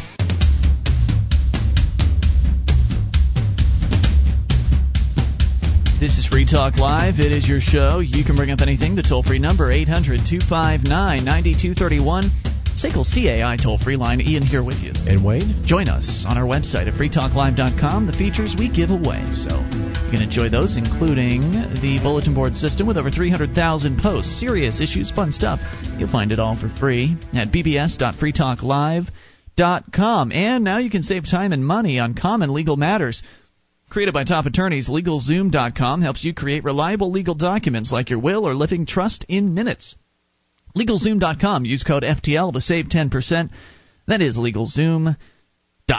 Uh, property tax madness. Uh, I've got a story. Wayne, you've got one as well, just by total coincidence. We'll start with uh, Greenburgh, New York. The Associated Press reporting that Audrey Davidson lives alone. She gets a $620 Social Security check each month and worries about the sharply rising taxes on her four bedroom house. See, when you're when you're working in America and you're growing up and living your life as an adult in America, you're you're looking ahead to retirement. You're saving, you know, socking a little bit of money away. You you buy your house in a place that you think you're going to want to live for the rest of your life, and you, you're planning for these things. But what you can't plan for is how often and how much the local city government is going to jack your property taxes up. So in some cases, I mean, unless you've happened to done, you know, unless you've done very, very well, and unfortunately, because of the social security system, people don't think that they have to really invest. They right. think that the government money is going to take care of them, and then they find out, huh, this social security check doesn't even come close to paying my bills, let alone uh, knock my property taxes down any significant amount they didn't properly plan for this. They uh, again, the Social Security system sort of threw them off from even being able to properly plan, and now this town government or city government just keeps increasing property taxes. What's an old person to do in that particular case? I guess they have to work for the government. well, that's what's going to happen apparently. In this one, I've never I've never even heard of this, but apparently Slave. Right. Apparently, Greenburgh isn't the only place doing it. Davidson, who's 50, excuse me, 76, raised her family at her house, and after 43 years, she says she doesn't really want to leave Greenburgh. And Greenburgh doesn't want her to leave either. The town is pushing a program that would let seniors work part time for $7 an hour to help pay off some of their property taxes. Town Supervisor Paul Feiner said People shouldn't have to sell their house, move away to a place with less taxes, leave behind their family and friends. Now, I agree with that. Yes. They shouldn't have to do that, and they shouldn't have to work for your damn bureaucracy either. These are people that they paid for that house. It's theirs. They paid for the schools several times over with yes. the taxes over the years too. They they uh, they paid for the house and they thought they could retire there and and live for the rest of their lives happily. But now you're telling them, "Hey, old people, you're going to have to pay up or we're going to kick you out of your house. Or if you don't want to get kicked out in the cold, we'll let you come work for us. How's that sound?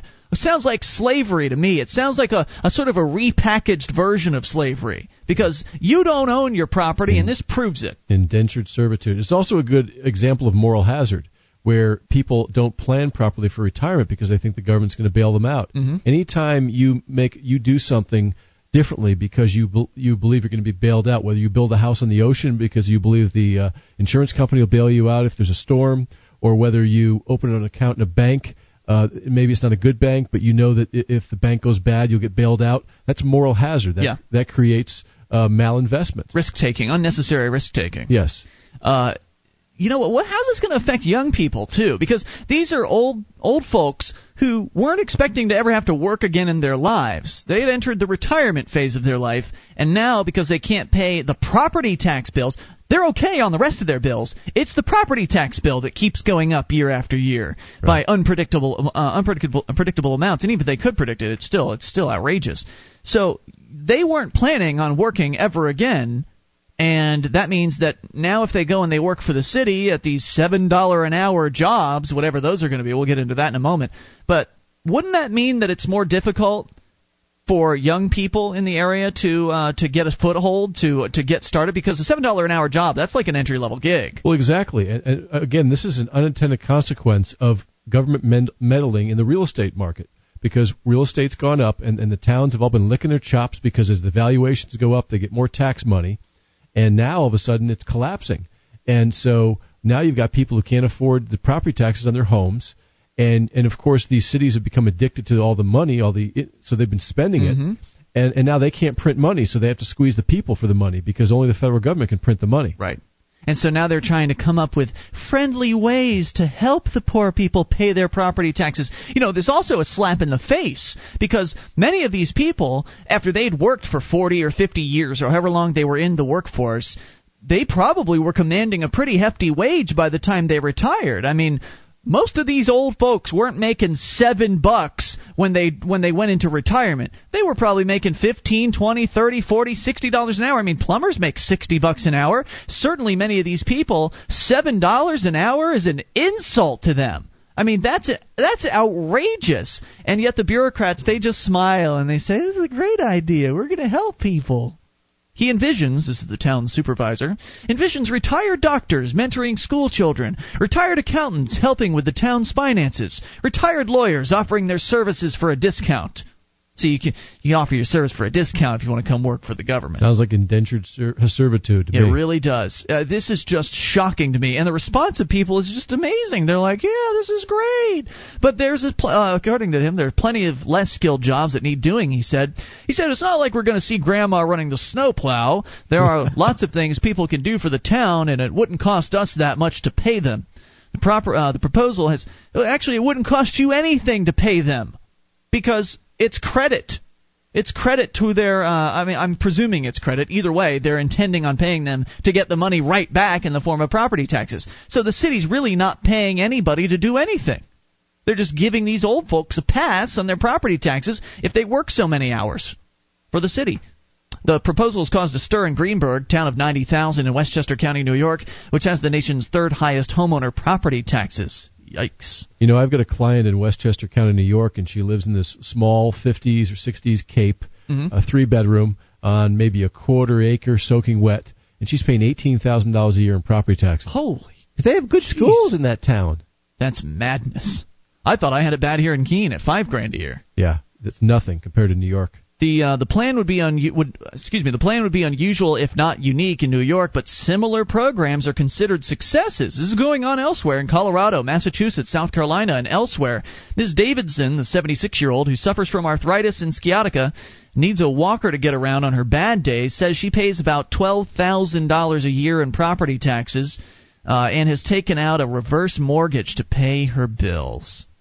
Talking to Feiner last week at the t- uh, town senior center, she said, I would work as long as it was a job where I could sit.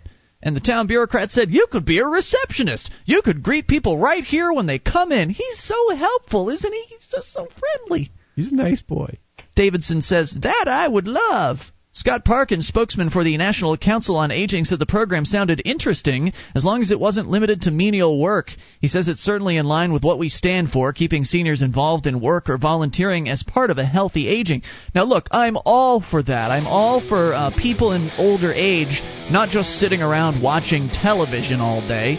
Getting out and doing things is certainly important, but they should be able to They should be getting out and doing things on their own volition, not because the city's going to steal their house from them if they don't pay property taxes. Uh, are we the only ones outraged about this, Wayne? I'm shocked. 1 800 259 9231. I certainly don't see anybody being outraged in uh, New York. This is just amazing. More on the way. It's Free Talk Live. Would you like to help others find Free Talk Live? You can help us advertise, market, and promote the show at amp.freetalklive.com. Consider becoming a Free Talk Live amplifier now for $3 a month and get some cool bonuses at amp.freetalklive.com.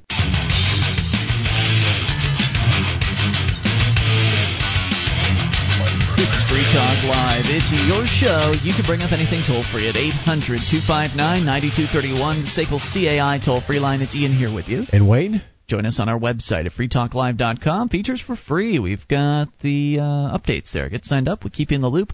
Whenever there's something fresh to announce about the show, go to updates.freetalklive.com to get signed up. It's free, of course. That's updates.freetalklive.com. And do you have a company that needs to try something new in the area of collections? SACL CAI does collections, early out billing, and they purchase charged off receivables. Their employees are trained in resolving issues for your customers and treating them with respect. SACL knows that not only do you want to collect your money, but you'd like to keep your clients too. SACL CAI, check out their banner at freetalklive.com or call 800 544 6359, 1 800 544 6359 for SACL CAI.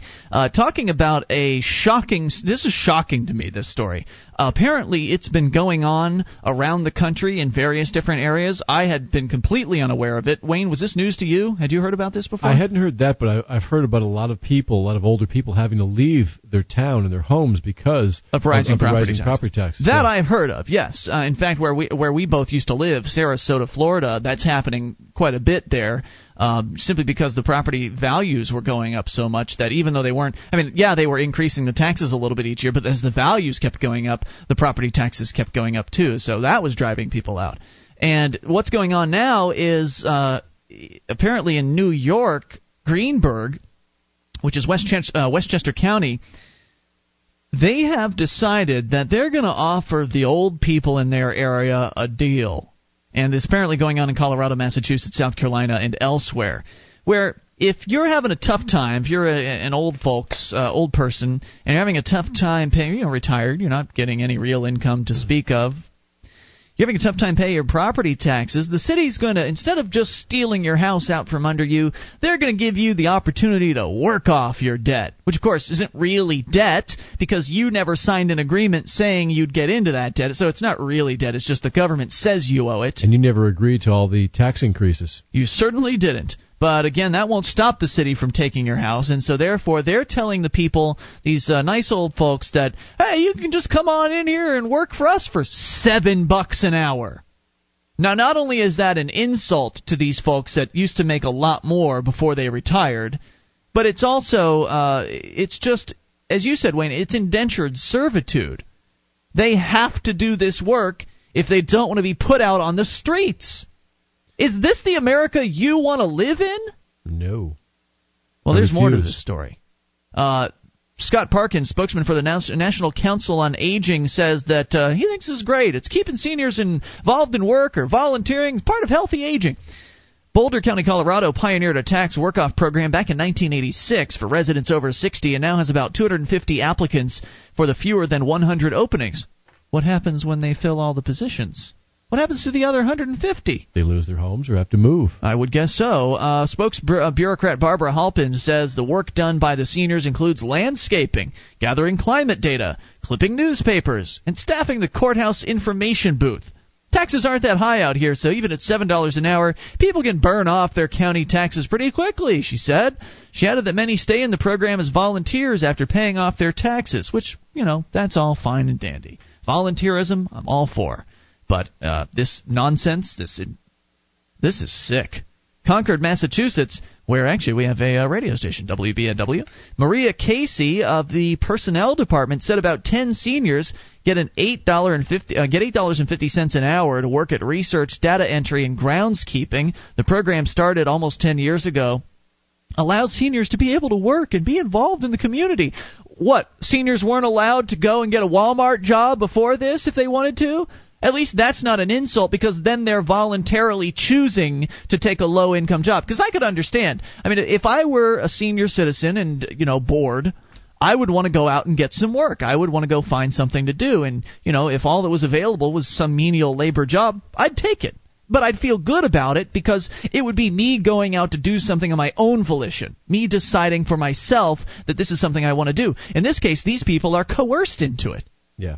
You know, I know a lot of older people who retire and get kind of sick of retirement really fast and end up taking a part-time job somewhere just to be out there and be working and feel useful and and be stimulated. Right.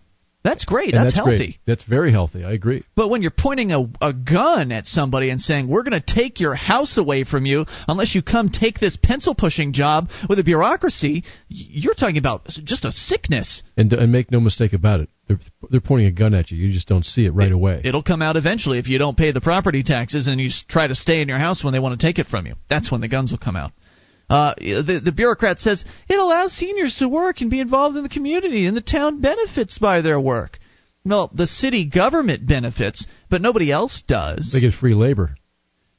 It, I mean, if you've got grandparents, you should be really looking at this closely and be very concerned. Because it doesn't address the fundamental problem. The, pro- the real question is why are the property taxes so damn high? Because government continues to spend, and it never stops, and it always wants more. And inflation. They're not There's addressing the, the fundamental problem is inflation because property taxes are rising faster than incomes, even, yes. even if you're not retired. So quality of life continues to go down as a result.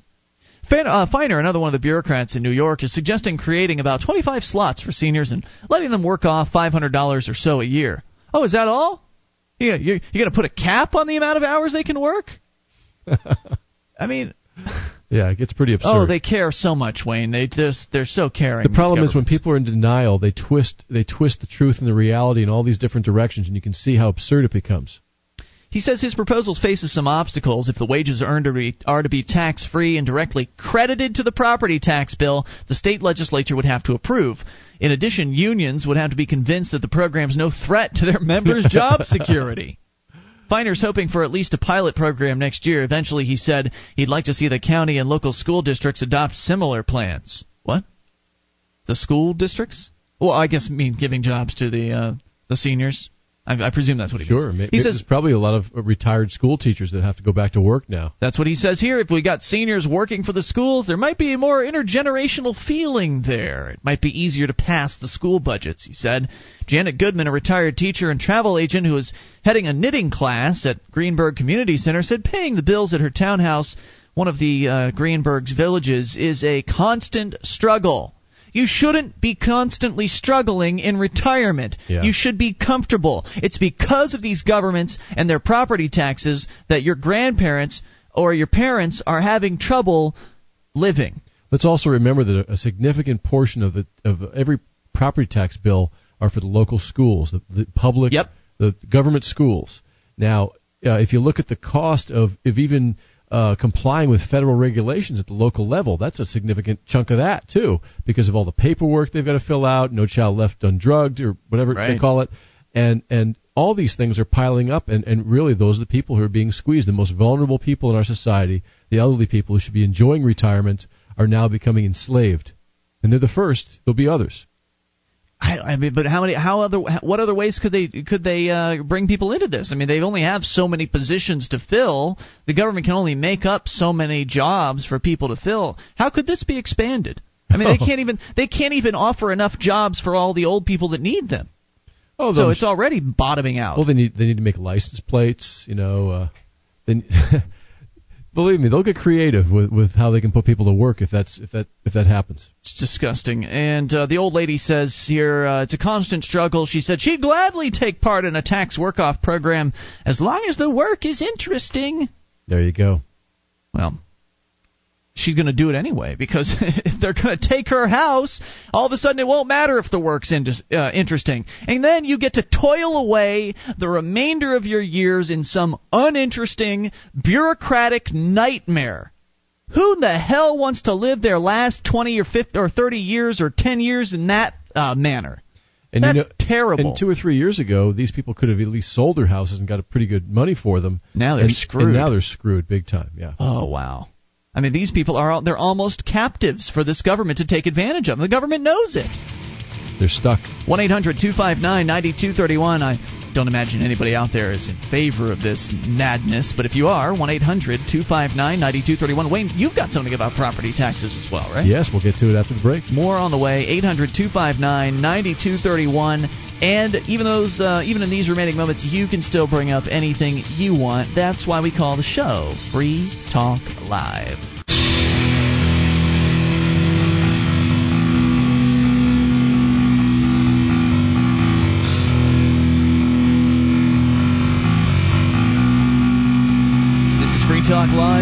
Moments remain, just enough time for your call if you make it now. 800 259 9231. Ian here with you. And Wayne? That's the SACL CAI toll free line, 1 800 259 9231.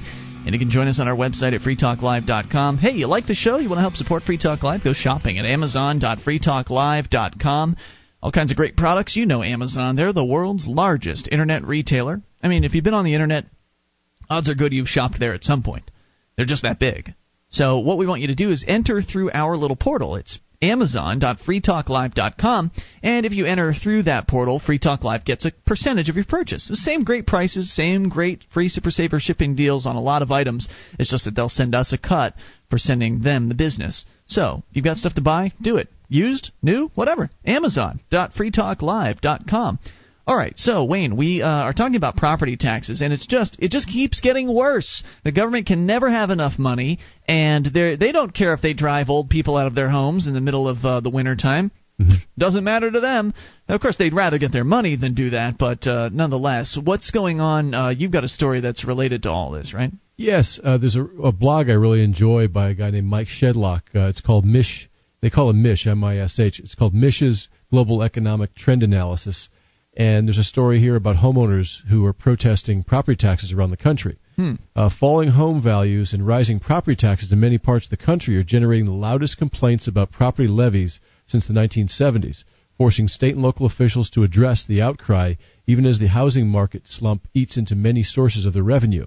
For example, Indiana residents held public protest this summer against a surge in property taxes. 60% Yes. in Marion County. Yeah, a- and acted on their frustration by ousting the mayor of Indianapolis. Wow. Florida voters will decide next How the month. hell do they do that? Must have been in, during the vote, right? Yes. Yeah. I'm just imagining a throng crashing into his office and literally ousting him. well, they could also do a recall vote too. That's happened before too. Okay. I don't know if that's the case, but that's one of the options. Hmm.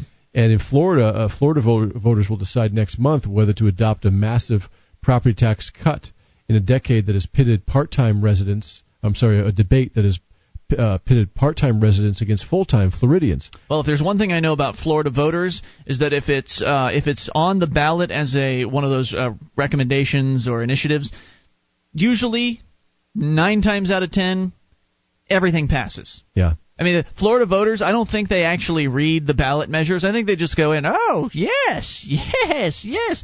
That seems to be what they do because usually, and I mean, I used to live there, so I've, I've observed this. There was one time they wanted to, uh, they wanted to have this bullet train thing go from like Tampa to Orlando, and they put it on the ballot. So the idea was the government was going to build a bullet train, right? And 75% of voters voted for it. Two years before that, 75% of voters, roughly, uh, approximately, 75% voted in favor of uh, the cigarette ban.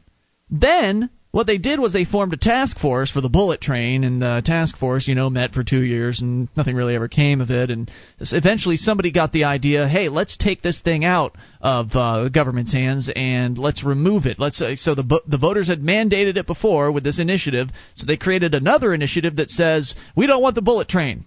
And so the bullet, the, the "We Don't Want the Bullet Train" initiative went on like the, you know the 2004 ballot, and 75% voted in favor of it. So I really don't know. There's the occasional ballot initiative that will fail in Florida, but it seems rare. Yeah. So I feel good about this one. Well, the problem with Florida too is that you've got the part-time residents and the full-time residents. If you're a resident of Florida, as you know, you can have you can be homesteaded, where your property taxes can only rise was it two or three percent a year I don't know, but uh, from the time you bought it. they cut your rate basically. Yeah, I think that's what it was. I think it's they can only rise by a certain percentage, whereas if you're part-time, you pay the full tilt. Yeah. and that's pitting the full-time against part-time residents in a little dispute there. Hmm.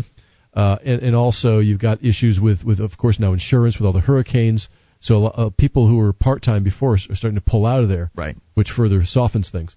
Okay, uh, in California, getting back to the story, thousands of homeowners are having their assessments reduced under a decades-old state law, and lower tax revenues due to the weaker housing market is likely to force an emergency budget session at the state house in California.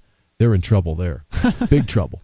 Falling real estate uh. prices and turmoil in the mortgage market are expected to reduce property values for U.S. homeowners by a total of 1.2 trillion next year. Yeah. I wonder how to- Detroit's doing. Oh, yeah, remember that story you did about a Yeah, year ago? houses being sold for pennies on the dollar. less than there. cars in some cases. Right. Yeah. So, but unless tax rates are changed, California could lose 2.96 billion in property taxes over several years because of the housing bust. that's that's yeah, that's trouble. They're not going to want to do that. So in many cases, incomes are growing faster than property tax bills. Um, in the in the 1990s, um, well, recently property taxes have grown faster than incomes on oh, okay. average. Yeah. Right. Yep. And then again, these people aren't. I mean, he's not factoring in inflation yet either. So that's another. That's another thing. Exactly. Exactly. And state and local property tax collectors uh, collections increased 50% from 2000 to 06 according to the Census Bureau data. Just on rising ho- uh, housing values? Yes. Wow. During that same period, the median household income rose 15% before inju- adjusting for inflation. Mm-hmm. So you can see that people are getting squeezed. I kind of equate it to a bug in a spider web, and the, the, the more the bug struggles, the faster they die. And if you think about it, you have all these pressures, you know, on people from all different directions. You got property taxes, you got everything from all different directions sure. with with fuel costs and everything and and then you got people who say we more money for schools, but they don't realize that they're they're putting those old people in their town out of their houses yeah. by by wanting more money for schools because they want their property values to go up higher because they have good so-called good schools. It's just insane. Yeah, it's it you have all these pressure groups that are making it all worse. So that the answer to this is small government. It is. In my, in my opinion, the answer is no government, but I'll take Yeah. small government. It's a step in the right direction. Sure. because this this redirecting income, centrally controlled wealth redistribution, it just doesn't work for the reasons you're describing. I mean, you take money out of everybody's pocket for the purpose of educating kids, but the the unseen part of that is the the old people they're being put out of their homes and forced to sell their houses and and move somewhere else. But and you're also squeezing people who working, let's say middle class people who Sure. who uh, want to educate their kids. Yeah, but they also need to put food on the table. They also need to. They're they're not getting raises. I mean, My renters are having a tough time right now. They uh, one of them lost their job, and now they're looking at applying for welfare as a result. So. Uh, they, I mean, if I didn't have these property taxes to pay, I could reduce their rent by two hundred and fifty dollars a month, and that would that would put three thousand dollars a year back in their pocket. That's right, and they can spend it in the economy. So the private economy would do better. The private sector would do better if it wasn't getting sucked out in the form of taxes. Indeed. Any other thoughts here, Wayne? Because we got phone calls. Yeah, let's take the phone calls. Let's do it. All right, we go to Serge in New York. You're on Free Talk Live. Serge. Hi. Hey, what's on your mind? Um, I live in Greenburgh, actually. Ooh, sorry. Yeah, I hate it here. And this is your show is actually the first time I've heard of this happening in my town, because there's been lots of tax increases that we're kind of used to it by now, Mm-hmm. and this just seems for a lot of residents. I kind of get the feeling that this just seems like something that they're gonna, you know, grin and bear it because it's Sure. part of their daily lives. Yeah, well, that's what they've been doing. They've been taking it for years. It's just another increase. They'll figure out something. And the, the thing that house. really appalls me is that this guy Feiner actually ran this year and got reelected on a lower taxes position, and he went around and you know changed that. Well, see, he's whole, whole he's going to run. A, uh, he's going to be able to not necessarily lower taxes, but he could maybe keep them at the same level because he's going to bring all this slave labor in in the form of uh, the old people. So instead of is- actually having to pay slave people, labor. yeah, It's like seven dollars an hour. You know, I'm 16. I'm, I used to make eight dollars on my last job. And But it's not. But it's a wash. See, so they're not even making the seven. It's either going to be credited to their property taxes, or they're going to be paid and immediately expected to pay their property taxes. So it's it's not even really income. I'll bet they serve cat food in the cafeteria there too. So Serge, uh, any other thoughts tonight?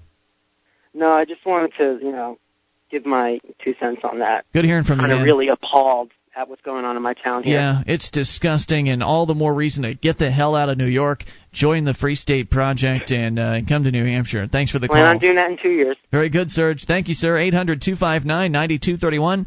Uh, We go to Lee in Montana, listening on KGEZ, a place, uh, Kalispell. I don't imagine the taxes are too bad out there, at least compared to New York, uh, New York State. Lee, how is it out there?